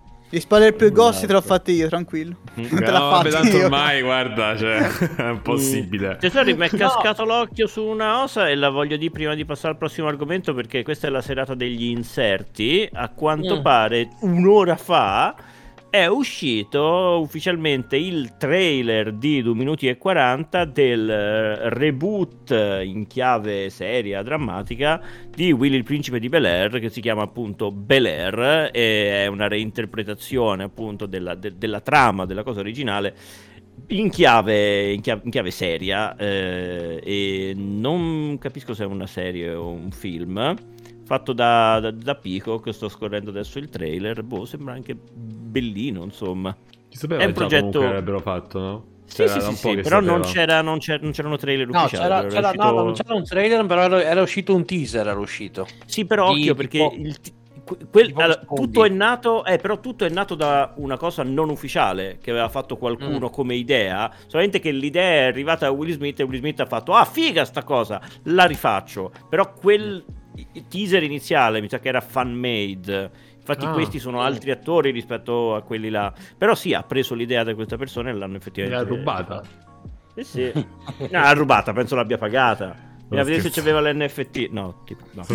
l'ho detto apposta, non creare. No, eh, oh, io ce l'ho qui. Eh, sono dieci minuti, si parla d'altro e lo vorrei di qualsiasi frase, quindi permettimelo.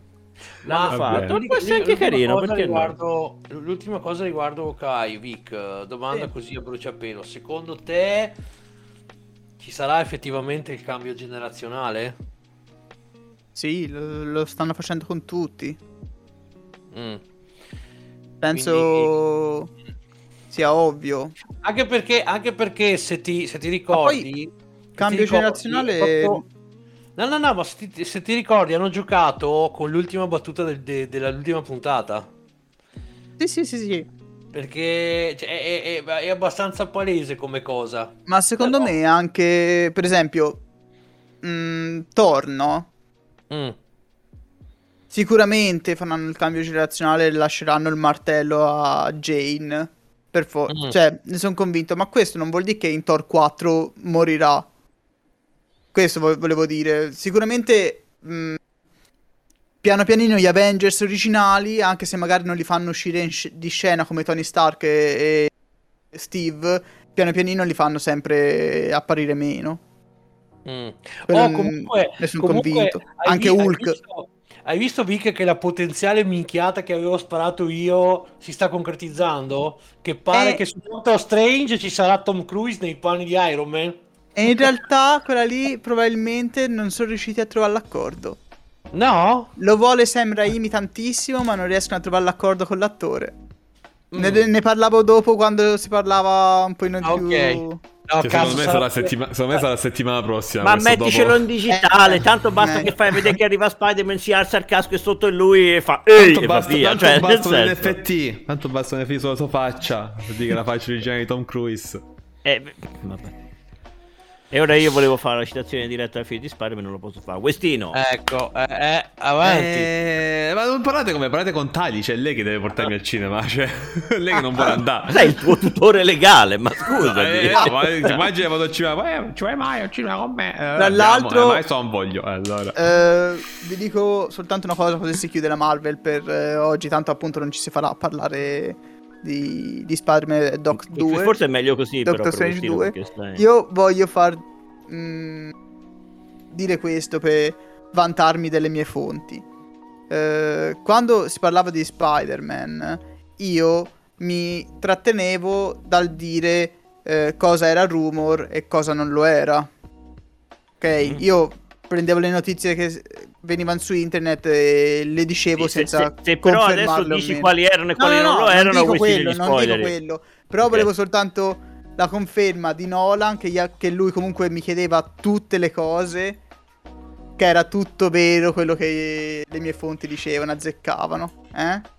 Così mi spoileri il film comunque. No, non ti dico cioè... cosa. Non ti dico ah, cosa. Sono cose cioè, private c'ero. che dicevo io. Ah, no, ah, private no, no, no, no, io ho detto soltanto in privato sì, sì, a Nolan. Esatto. Io ho mandato allora, proprio immagini, foto, tutto, eh. No, allora, tutto, tutto, dalla prima all'ultima proprio. Una cosa incredibile, fuori di testa. Cioè, oh, ce l'ha davvero l'avvocato. Eh. No, io cioè, comincio a credere che quelli. che le mie fonti boh, lavorino lì. Perché a questo punto. Che poi le mie fonti sono un, un ragazzo di Comics Universe che anche loro non possano dire mh, mm, cosa è vero e cosa è no negli articoli perché rischiano tantissimo, però ah, me lo diceva a me personalmente e io le sfruttavo queste cose. Così. Bravo, mm. bravo. E poi abbiamo pure l'avvocato della Marvel, quindi... Sì, sì, sì, sì. sì. Come combo ci siamo.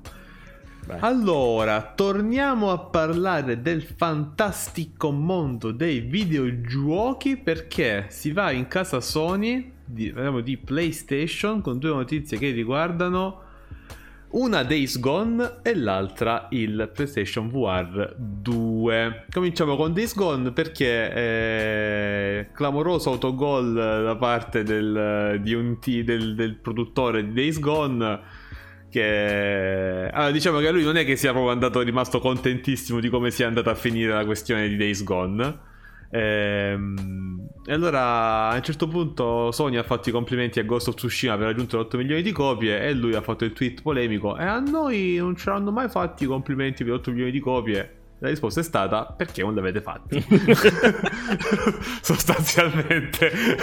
Però lui se ne era uscito con a noi non ci hanno fatti mai i complimenti per 8 milioni di copie vendute. Perché, perché non li fatti? Eh, vabbè quindi perché in realtà c'è da fare tutto un discorso un discorso sul fatto che lui diceva che lui vorrebbe fare Days Gone 2 e il gioco comunque si, si presterebbe per un seguito anche molto interessante dal punto di vista della trama. Eh, però ha sempre detto che se non ci fossero state sufficienti copie vendute Sony difficilmente avrebbe accettato il progetto e che quindi non sarebbe mai uscito Days Gone 2 e questa cosa è rimasta qua e quindi questo discorso dei numeri di quante copie abbia venduto effettivamente lo manda, manda in paranoia e, e, e, questo è il risultato però cioè alla fine invece di 8 milioni ne ha vendute 5-8 giusto? quasi 6 diciamo non è che sono poche comunque, o no? No, vabbè, però considerando no. tutto il tempo che c'è stato sul mercato, le copie per PC, le offerte, gli sconti, cioè, voglio dire, non puoi fare lo stesso. Quindi complessive, non solo su PlayStation, perché io non avevo capito questa cosa qua. Oddio, penso che consideri complessive. Beh, ma conta, conta che però su PC è arrivato dopo, quindi le, le, le, secondo me il grosso delle copie le ha fatte su PS4 comunque. Grazie, sì. Scotch. Ah, grazie Nolan, eri tu. Eh, non lo so, pensavo che stessi parlando con me, come fai a bannare la gente mentre parli? eh, ho le mani. Una ho la capito, vedi, ma l'altra no. Anch'io ce l'ho. Ah, magia. Magia. Vabbè, comunque, cioè, anche se fosse 6 milioni di copie, non sono poche. Cioè, boh. No, infatti. Eh, ma cioè, se, eh, a quel punto però davvero allora entro, allora entro anche in, io in, in polemica. Cioè, ha fatto 8, mi, 8 milioni di copie e l'ha fatto Ghost of Tsushima, eh? O no? Quindi cioè, ha venduto 2 milioni di meno. Quindi, evidentemente, i soldi che hanno guadagnato con Ghost of Tsushima sono buoni, ma quelli con Days Gone no. Cioè, andrebbe, vorrei proprio capirla questo discorso qua del, di quanto per loro è fondamentale avere una copia, un gioco, quanto deve vendere per poter fare eventualmente un seguito. Sempre di, di un gioco, intendo, eh. Mm non solo quanti numeri, ma in quanto tempo e, in, in, con quanti soldi, perché comunque se il gioco viene venduto a offerta, dice oh, ho venduto tanta offerta, sì, ma ha fatto un terzo per copia, quindi magari... Mm, dici che forse anche quello è il discorso.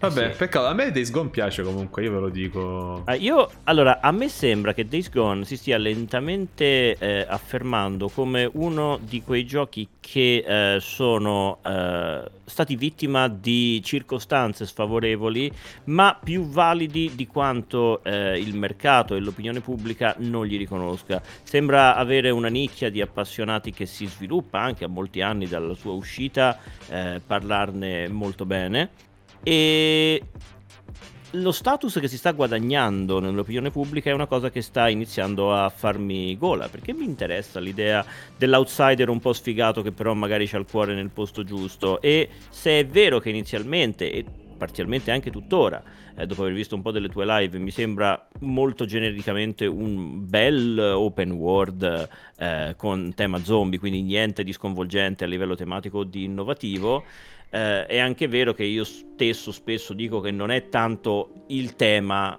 e il soggetto, ma è come lo sviluppi, se i personaggi sono fatti bene, se interagiscono in maniera credibile, se c'è una trama che ti appassiona oppure no.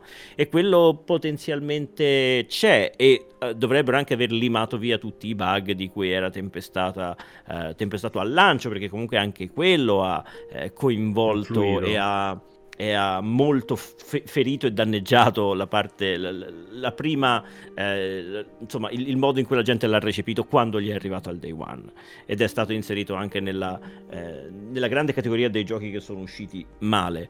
Eh, quindi se ce la farà a risalire la china e migliorare la propria valutazione, ben venga, penso che lo potrei provare anche io eventualmente. Vabbè, adesso tu dovresti comprarlo su PC o su PlayStation? Su PC. Su PC. Su PC è uscito male pure, eh? Un porting brutto? Buggato? No, non, non mi risulta. Invece comunque, a parte al netto dei bug al day one che comunque influiscono sempre, secondo me sai qual è stato il problema di Days Gone? Ehm, ti riprendo la frase che disse Yotobi quando ne parlava. È come se io mangiassi un piatto che sembra mm, lasagna, ma sa mm. di Nutella. Cioè, la Nutella mi piace, no? La lasagna mm. mi piace, ma se io mangio una roba pensando che sia lasagna e sa certo. di Nutella, l'effetto ti fa schifo, ok? Certo. certo. Che tu pensi tutt'altro. Ma che, cioè, questo è l'effetto perché, che fa Days Gone ai giocatori? Perché Days Gone si vede, quello che ho messo come video è il famoso trailer delle tre, il gameplay in cui Sì, quello affronta... dell'ondata immensa di, di che, poi, che poi in realtà c'è, eh? l'ondata è lì, il, il gameplay non è così, diciamo, sfaccettato come in questo video, ma vabbè, lo immaginavamo. Però cioè, tu, tutti i video che avevano fatto loro di presentazioni Days Gone era sempre Dick che, che correva inseguito dagli zombie, Dick che era, doveva fare silenzio perché c'era un'ombra di zombie alle spalle, uh-huh. un intero videone di gameplay di 15 minuti in cui lui affronta un'orda gigantesca. Quindi tu vedi questo gioco e pensi a World War Z no? Cioè, tu pensi a quello, a quello che poi è stato il gioco sì. di World War Z, ossia intere robe di chilometri a sparare a sti zombie. E invece il gioco non è quello, ci sono le orde che saranno una ventina e offrono comunque un intrattenimento anche abbastanza bello. Io abortire la missione l'audio Era quello, da sì, questa sì. orda, tra l'altro, esatto. perché avevo sbagliato tutto. Eh, ma non è soltanto quello, ok? Cioè, il gioco è l'inizio di Days Gone, le prime 5 ore sono tu che vai, tu che ti fermi, tu che non hai proiettili, devi stare in silenzio perché se ti sentono due zombie alla fine perché c'è solo il coltellino, non c'è modi per abbattere gli zombie, c'è poca vita. Poi a un certo punto diventa più caciarone come normale che sia, ma la prima parte di, di gameplay è un survival zombie fatto in open world che poi, vabbè, poi evolve e va bene. Infatti eh... l'ho provato nel mese di prova del Now, Now. quando l'avevano messo e eh, era tosto l'inizio. L'inizio è tostarello. Cioè, eh, io cioè... mi sono fermato lì, non l'ho continuato perché. Ma poi, miglior, avendo... poi diventa molto più facile da fare. Anche ne ho provati sennò... un po'. E l'inizio di Days Gone è davvero tosto. Sì, sì, sì, sì, anch'io ricordo che stavo sempre Al con un ramoscello ti arrivano tutti i Gollum addosso. Sì, sì, poi finisci la benzina, devi fartela a piedi, poi devi andare a recuperare la moto se finisci la benzina. Cioè, era, era abbastanza difficoltoso all'inizio, poi a un certo punto chiaramente vai come un treno. Però cioè, il, il, gioco in sé è bello, ma se tu me lo vendi come gioco in cui devo soltanto sparare gli zombie e dopo, sì. 20, dopo 20 minuti ho tre proiettili, dove sono le mie orde? Dove sono i miei 10.000 proiettili? Grazie Strange. Cioè, ti capito, il discorso è quello. Anche quello secondo me ha influito un po' nel, nel, nel computo finale. A me mette troppa ansia che non sono zombie in stile Resident Evil putrefatti che, che camminano. Eh. Questi sono proprio scimmie arrabbiate. Sì, che sì, questi corrono. E come corrono? Ma boia, si arrampicano dappertutto. Proprio mette un'ansia. È vero, poi ti fa proprio venire il cagotto in alcuni momenti. Va bene, vedremo. Ma, ah, quindi, allora, parlando di, di, conversioni, no? Che adesso sì. comunque tutti i giochi, tipo appunto anche Days Gone, è uscito anche su PC. Domanda, Venerdì esce God of War su PC. Sì. Quindi, secondo voi, come una previsione, come verrà, eh, diciamo, come verrà accettato dai giocatori PC? Cioè, nel senso, secondo voi venderà tantissimo o la, la, la, magari la maggior parte l'avrà già giocato su PS4 barra PS5? Ma chi è molto fan l'avrà giocato su PS4, PS5, chi invece lo è un pochino meno e magari ha un PC buono ma non ha le console, la console di nuova generazione e vuole giocarlo per bene, magari ha aspettato come con Death Stranding o altro eh, o Final Fantasy VII Remake eh, vederlo uscire su PC per giocarlo bene. Eh, qualità migliore, frame rate migliore, tutto quanto Vabbè, Final Fantasy VII Remake a quanto pare il porting PC è disastroso, ma quella è un'altra cosa. Sì, abbastanza. Uh, però Grazie perché volevo comprarlo su PC, ma venderà, volevo prenderlo su PlayStation. Venderà, ve- venderà, venderà così, venderà. Come ha venduto, così come ha venduto Horizon quando è uscito su PC, e anche quello al lancio non è che fosse messo benissimo a livello tecnico, ma ehi. Mm. Però infine comunque andava meglio che su, che su PlayStation. Eh? Beh, sì. Ci vuole poco effettivamente, però sì. sì. Eh. Io non so se faranno una roba brutta invece, penso che faranno un buon po'. Spero facciano un buon porting. Insomma, è uno delle, dei giochi di maggior successo del, che hanno fatto su, su PlayStation. Manco fosse parappa dei rapper. Eh, no, il più, grosso problema, il più grosso problema di Final Fantasy VII Remake è che ha dei, almeno uh, quando è uscito, Uh, aveva dei micro rallentamenti indipendentemente dall'hardware. Cioè, tu potevi, tu potevi avere anche una 3090, ma il gioco comunque rallentava, statterava. E, um, e poi si è scoperto che in realtà questa cosa qua, come è successo tantissime volte, l'hanno fissata prima i fan che non Square Enix stessa. Quindi, vabbè, comunque. Che ci sta, che ci sta. Eh. che domanda. È classico. E eh, va bene, mm. parliamo dell'altra notizia PlayStation, mm. ossia del PlayStation VR 2 che è stato mm. annunciato. Mi sono dimenticato di leggere le specifiche tecniche, mannaggia la miseria, ma è stato annunciato anche il gioco, che dovrebbe essere tipo che dovrebbe introdurlo, ossia ehm, Horizon Zero Dawn Call of the Mountain, la chiamata della montagna. E... Il protagonista è Maometto. che va verso la perché la montagna non va verso di lui. Esatto. Ehm, chi ne vuole parlare? Avete visto il trailer? Graficamente non era male. Oh, bellino.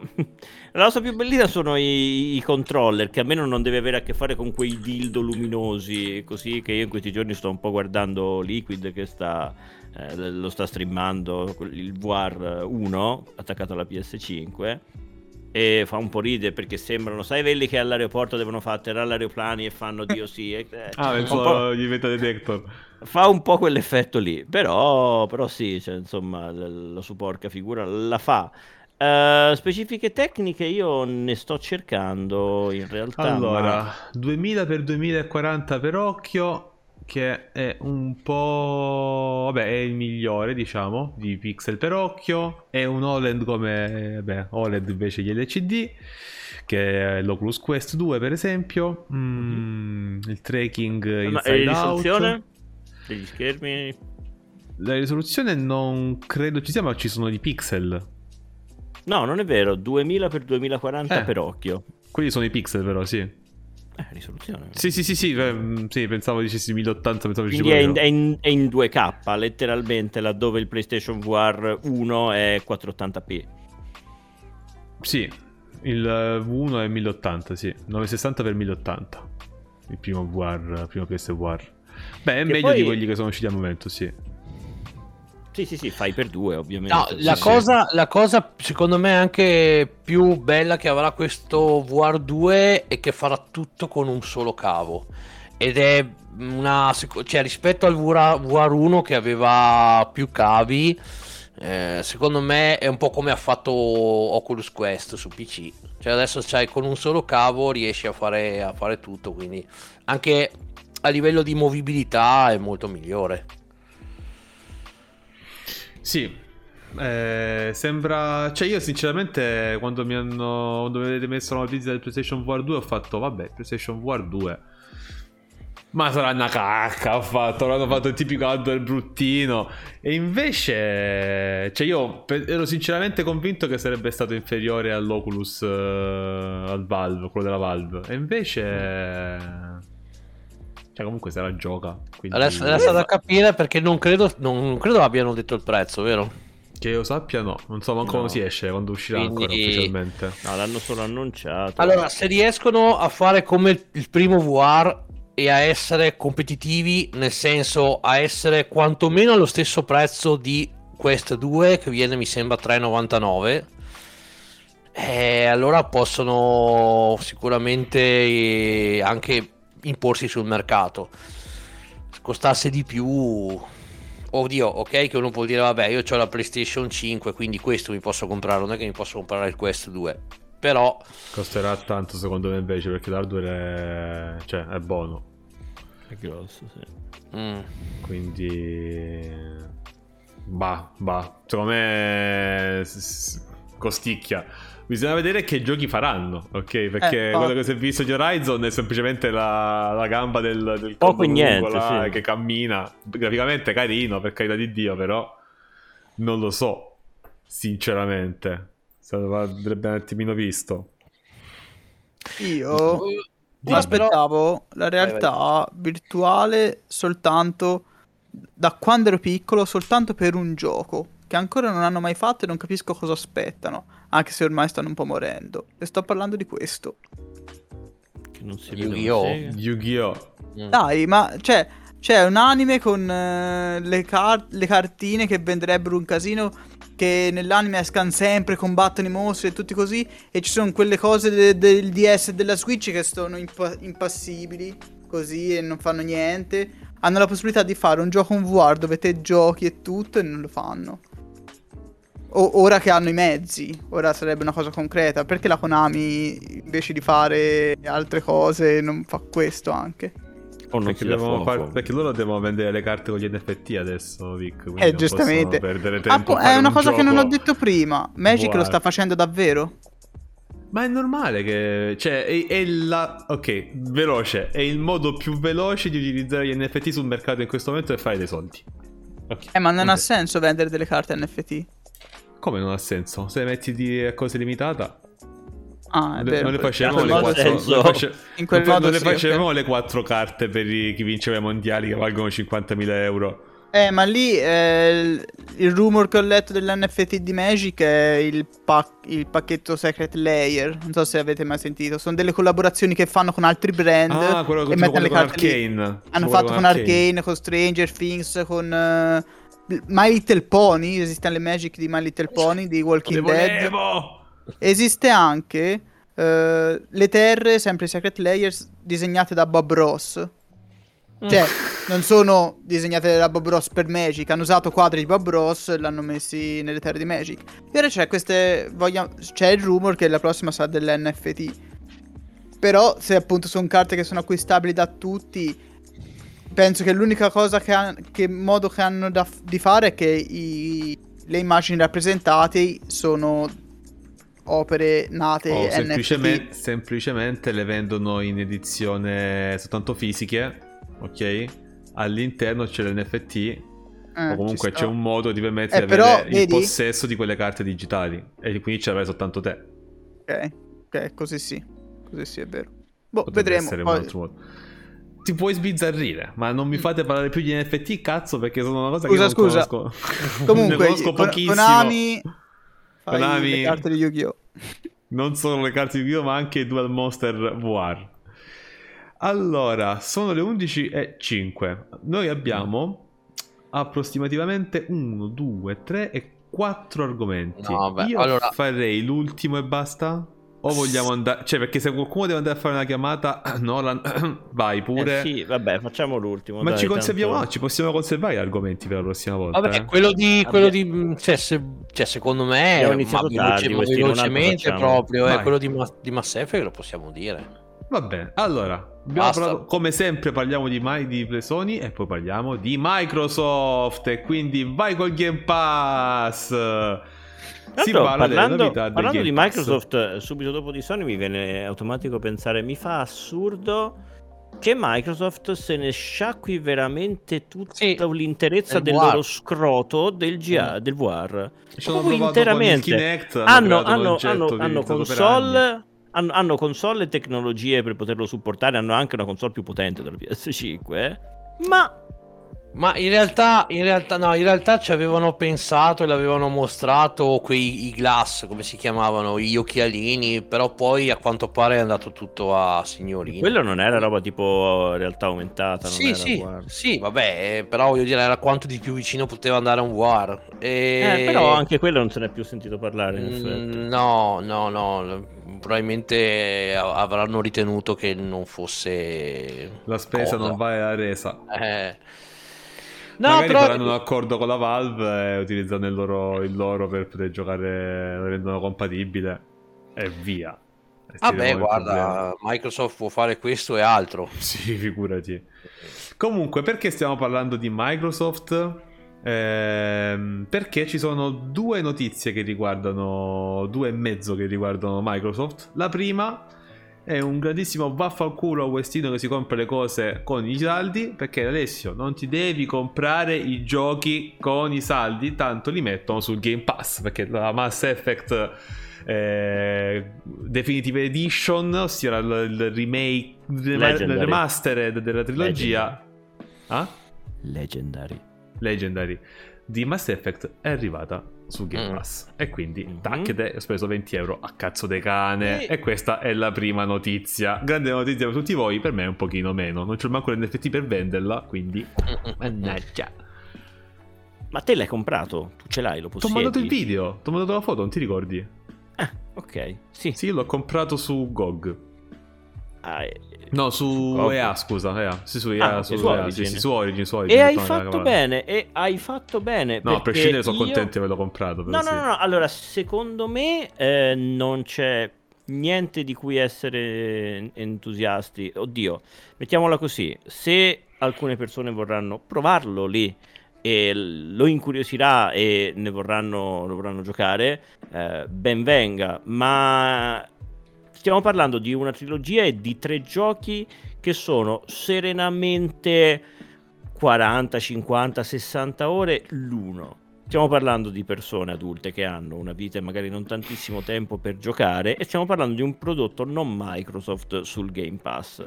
Questo vuol dire che ti potrebbe essere elevato, che ci potrebbe stare anche per sei mesi, ma sei mesi potrebbero tranquillamente non bastarti per farti tutta la trilogia. Comunque è un gioco dalla grande rigiocabilità cioè tu potresti tranquillamente voler ripartire dal primo, farti un altro personaggio con un'altra classe, un altro allineamento e fare scelte completamente differenti. E non è un gioco da Game Pass. È, quello è un prodotto da comprare se lo vuoi sviscerare, se lo vuoi giocare come merita. Il Game Pass è proprio più che una demo per vedere se ti può piacere oppure no. Hai un po' meglio, Westino? No, ma in realtà ero contento lo stesso di averlo comprato perché, perché, comunque l'ho pagato poco, dai, era scontatissimo, l'ho preso, quindi... Eh, allora, dai. L'ho pagato... quanto l'ho pagato? I miei acquisti a dicembre sono stati la Legendary Edition e Death Stranding per PC perché mi sembrava il momento di ricomprare Death Stranding. Mm. Kojima prendi i miei soldi cazzo. Sì, in faccia. Comunque eh... il piano streaming fino a, fino a fine marzo il piano streaming è pronto ragazzi non si può si può fare niente.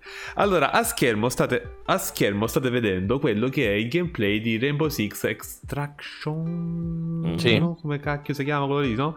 Eh, mm. Che è il nuovo titolo in uscita da Ubisoft, che ricordiamo mattatore di The West Award con giochi piazzati in ogni categoria, soprattutto quelle brutte. E è riuscita. Questo gioco qui uscirà al day one sul Game Pass. Questa notizia è stata seguita poi da un'altra, secondo cui sull'account Twitter ufficiale di Ubisoft, dove loro dicevano: Tranquilli, stiamo lavorando per portare l'Ubisoft Plus sul eh, Game Pass. E la gente esaltatissima Fino a quando un ragazzo ha fatto, quindi compro con, con il Game Pass, non c'ho, c'ho, tutti i giochi Ubisoft dentro? No, no, no sta tranquillo, non avete capito mai. Cioè, Ma cosa hai capito? Cosa eh. hai capito? Ti dico che sto portando l'Ubisoft sul Game Pass e tu capisci che ce l'hai dentro il Game Pass? Sì, no, devi pagare di più. E allora la risposta sarebbe stata chi se ne frega, sarebbe stata però... In realtà no, a quanto pare verrà inserito come abbonamento a parte ehm, acquistabile comunque all'interno sì. del pacchetto Game Pass.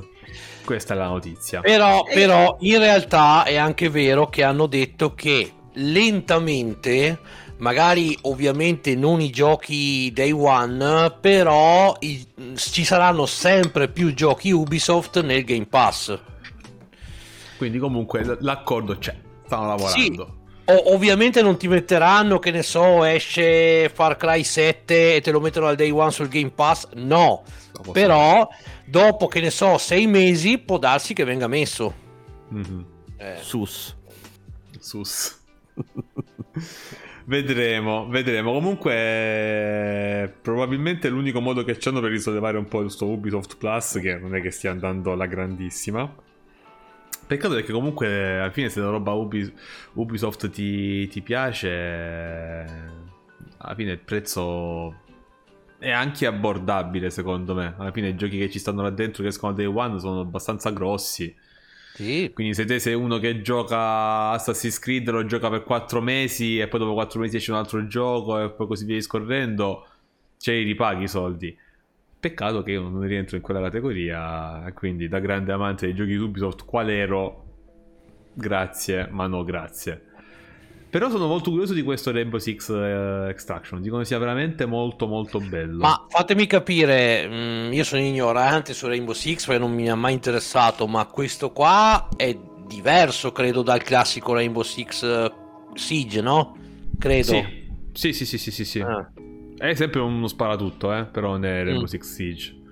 Quello era... Eh, questo diciamo... è un FPS mm, normale, come tutti gli altri devi entrare in un'area, devi entrare, prendere un pacchetto e andare via. Mentre mm. in Rainbow Six Siege tipo c'era chi stava in attacco, chi stava in difesa e semenavano. Ah, ok, ma fatemi okay. capire, quindi comunque è un titolo multiplayer. Sì, sì, sì, sì, sì, sì, sì, sì. Ah. Cioè gli alieni sono comunque... Avevo il 5% di hype, adesso è sceso tantissimo. no, vabbè, no. No, pensavo... Ma in pensavo realtà dovrebbe essere molto difficile, eh. Player, tutto lì. Dovrebbe essere molto difficile in realtà. Cioè, dicono che sia particolarmente godibile. Mob diversi, ambientazioni diverse. Ah, l'ha scritto Gigno Pignano. Mm. Stessi operatori, stesse meccaniche, mob diversi, ambientazioni diverse. 70 euro. No, scherzo. esatto. E questo come facciamo? 70, eh, vai. NTF. Anche questo. No, vabbè, è un gioco. Chi ci ha giocato dice che è abbastanza tattico e vale la pena. Vale la pena giocarci. Quindi... Mm. Boh, non lo so. Io a Rainbow Six Siege non ci ho giocato mai perché non mi ha mai fatto particolarmente piacere. Però comunque è un gioco che alla fine sta andando avanti un sacco di tempo. Mm-hmm. Quindi così brutto non deve essere, mettiamola così. Sono curioso per questo Extraction, penso di provarlo. Penso di provarlo con tutta la totale ignoranza che ho in merito a questi giochi qua. Qualcuno vuole aggiungere qualcosa? No, vabbè, io, io se non, non che... Su Rainbow no? No, no, se, se no, non che prego. comunque questo farà... Cioè, fa sempre ricordare ogni volta di quanto importante sia il Game Pass per Microsoft. È, la, Beh, è chiaramente sì. la cosa di punta che ha Microsoft. Sì, direi cioè, che... nel, sen- nel senso, ormai ma questo lo sapevamo già da tempo, è più, è più interessata a vendere abbonamenti che non console stesse. Sì, le console mm. sono un mezzo per vendere abbonamenti. Eh, eh. Loro vendono servizi, ma si sa, cioè, era chiaro che avrebbero puntato su quello. Hanno fatto un'ottima console, la vendono a un prezzo onesto e tutto il resto è Game Pass. Tutto Game eh Pass. Sì. Eh sì. No, eh... che, poi, che, poi, adesso anche proprio in questo periodo di moria di schede video, processori, RAM, tutte cose che costano di più, pensare che con 260 quando stai in offerta ti compri Serie S, ti schiaffi sul Game Pass e sei a posto. Sì. Cioè, nel senso, chi, nel, nel senso, chi non può, chi non può per ovvie ragioni farsi un PC adesso, secondo me è il ripiego più intelligente da fare. Io, consigli- io, consigliavo l'acquisto di serie di One X, manco di serie X. Consigliavo l'acquisto di One X ai, ai miei amici, ai miei colleghi che mi venivano a parlare. Lo so, lo so, ho detto un po' più, più spesso perché dicevamo mi sto per prendere la PlayStation 4 e la risposta era ma a cosa devi giocare? Ma non lo so, a FIFA, a questo, a quell'altro, ma compri Xbox sti cazzi, fatto, ma che te frega? Se non devi giocare a Ghost of Tsushima, devi giocare a God of War, devi giocare a Horizon, cioè va benissimo qualsiasi altro gioco, va benissimo l'Xbox. Infatti poi tutti l'hanno comprata e mi hanno ringraziato. Perché sì, uno è diventato poi, pure fan di Star Wars. Poi per assurdo, se uno non ha, che poi per assurdo, se uno non ha esigenze particolari, nel senso che si accontenta che magari certi giochi possano girare a 30 piuttosto che a 60, addirittura si può comprare ancora una One normale. E sì, hai, sì. Comunque, hai, Comunque, il Game Pass e la, e la, paghi quanto? 100 euro ormai una One, non credo costi molto di più. One Quindi... X, no, no, oh, normale. One, uh, normale. One, one, ok. Uh. Non so quanto eh, può qui... costare la One. Ma credo che la One S, tipo quella che ho io, la... per 100 euro la compri. ma forse poco di più, ma neanche tanto. Ah, io devo Quindi... comprare una PlayStation 3, scusate, importante. Ma faresti benissimo. Eh, eh, devo la... giocare a Metal Gear. Abbiamo deciso che il modo eh. migliore per giocare a Metal Gear è prendere la, la PlayStation 3 e schiantarci dentro il gioco. Quindi. Però sì, come a parte la, l'interruzione. No, sì, no, nel, nel senso, uno si compra una, una, una, una One S, cioè una, o una, comunque una One normale, con pochi, con 100-150 euro, ma fa la grande, ti compri la console e poi c'hai il Game Pass anche lì, che è uguale. Poi Solo c'è il cloud, appunto... come ha detto Roger. Sì, sì, esatto, poi c'è il cloud e, e poi appunto con eh, 12 euro al mese, ma anche meno, perché se poi te lo vai a comprare tramite i siti di chiavi o quelle cose lì, il, il, il Game Pass lo paghi anche meno. Quindi cioè, penso che sia un ripiego abba- molto valido. Vero, vero. Va bene. E noi dovremmo essere in live da precisamente due ore, fra 30, 26 secondi. Quindi direi okay. che abbiamo fatto il nostro. Quindi la prima domanda che ci dobbiamo fare da chi eh. siamo settimana prossima? Non da me. Questo da, io da me, da mi me, dirò voi dalla discussione. da me, a meno che non, non ci tieni tu a farla da te, però. Vabbè, se, se, se andiamo con rotazione sei tu, facciamo da te. Sì, eravamo da me stasera oggi tecnicamente. Eh, allora bene, che ho scaricato... Eravamo da me stasera oggi. Eravamo da me stasera a quanto si sapeva oggi pomeriggio. A pomeriggio siamo stati prima da Pic, poi da Nolan, poi da me. Eh, eh, anche, esatto. per tutto anche da Evo siamo stati, eh. Ecco. Poi abbiamo fatto no e quindi non siamo più stati da Evo. Peccato. no, provato. no, ma non è, non è, che ho detto di no perché, perché, perché non ce l'avrei fatta fisicamente a preparare il tutto. Io per eh. fortuna non c'avevo niente da fare il pomeriggio, quindi ho fatto no, non c'è problema, faccio io.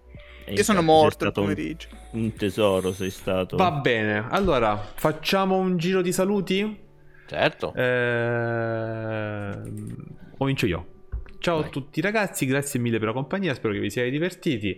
Il salotto bit continua anche grazie al vostro supporto, quindi non ci abbandonate. Vi ricordo che se avete perso qualche parte di questo discorso o volete risentire le incredibili chiacchiere che abbiamo fatto sugli NFT, potete risentire tutto quello che abbiamo detto su, tramite podcast su qualsiasi piattaforma online, tranne Spreaker che nel 2022 ha deciso di essere a pagamento come nel 2021. E salutiamo i nostri ascoltatori da Cincinnati e dall'Illinois che ci hanno mandato un sacco di messaggi per dirci quanto siamo bravi. Vai Vic! Anch'io saluto tutti i ragazzi e le ragazze che ci hanno seguito durante questa live. Ringrazio anche Westino che si è sacrificato per il bene superiore del salotto. E oltre ai um, podcast sui vari social musicali, non so come chiamarli. Piattaforme di ric- podcast. Piattaforme di pod- podcast, giusto? Vi ricordo anche che trovate il file originale del podcast su eBay a... in asta. Vediamo. Ce l'ho io, voglio ce l'ho tutti io, però. Vediamo a quanto. L'asta parte da 5 euro, però insomma, fate voi come volete. Ci costa più negli NFT che in guadagno, però va bene. Ok.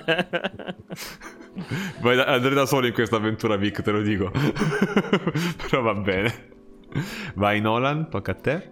E allora grazie a tutti quanti voi, grazie a Westino per essersi accollato la responsabilità dell'ultimo momento, visto che l'ho scaricato io. Grazie a tutti quelli che comunque si sono palesati in live e hanno partecipato e hanno anche cercato di arricchire eh, la nostra stessa opinione e quella di chi stava seguendo il, il talk show, eh, specialmente riguardo il versante tecnico col discorso NFT che comunque sicuramente ne dovremmo riparlare, però è un discorso non facile, quindi apprezzo tutti quanti per averci provato. Vi voglio, voglio bene per questo e non mancherà l'occasione di riparlarne sicuramente perché tanto secondo me faranno parte della nostra vita, volendolo o no.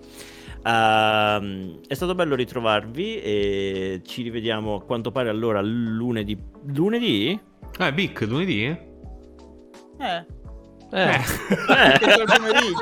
Questa è una bellissima domanda. Allora, in realtà è una situazione un po' strana. A regola io farei il pomeriggio, ma non è detto più delle altre volte, in realtà. Noi ci vediamo lunedì, forse vi faremo sapere durante la ecco. settimana, ecco. come, come, come, al solito. Come piace a Mettiamo noi. il puntino su domenica in caso rimanesse la situazione come dovrebbe. Cioè, regolarmente la regola dovrei essere di domenica. Cioè, dovrei lavorare al pomeriggio, quindi il salotto, il salotto di domenica. Mm-hmm. Ok, quindi domenica o lunedì. Mm. Sì, poi Vabbè, pigli per il culo perché ho detto questa sera oggi pomeriggio, te hai appena detto regolarmente a regola, quindi cioè, tra tutti un se ne fa uno, ma va bene uguale. Uh, grazie a tutti, è stato bello, vi si vuole bene, a, a, a, voi tre e a quelli in chat, grazie infinite e a presto. Westino stream? Sì, dopo faccio un po' di carte Pokémon. Rimanete su questo canale, non andate via. Yeah. Immagina in VR Vai. che i Pokémon si combattono fra di loro. C'è già, si chiama Switch. Ah no, è vero, quello vanno a 5 fps. L'unico trailer che lagga che ho fatto è quello di Pokémon, perché ho preso il trailer ufficiale di la Nintendo e laggava di base. Su YouTube lagga. Vai Emo, tocca a te. Allora ragazzuoli, anche da parte mia grazie, è stato un piacere rivedervi tutti in questo 2022, con la, il primo salotto appunto del 2022, quindi Ringrazio come sempre Vic, West e, e Nolan e la, tutta la chat. E mm, mi raccomando, come, come, vi ha detto Nolan, restate qua che adesso il buon Westino ci delizierà ancora del suo, del suo tempo, facendoci vedere cose che voi umani. Eh, che voi umani, esatto.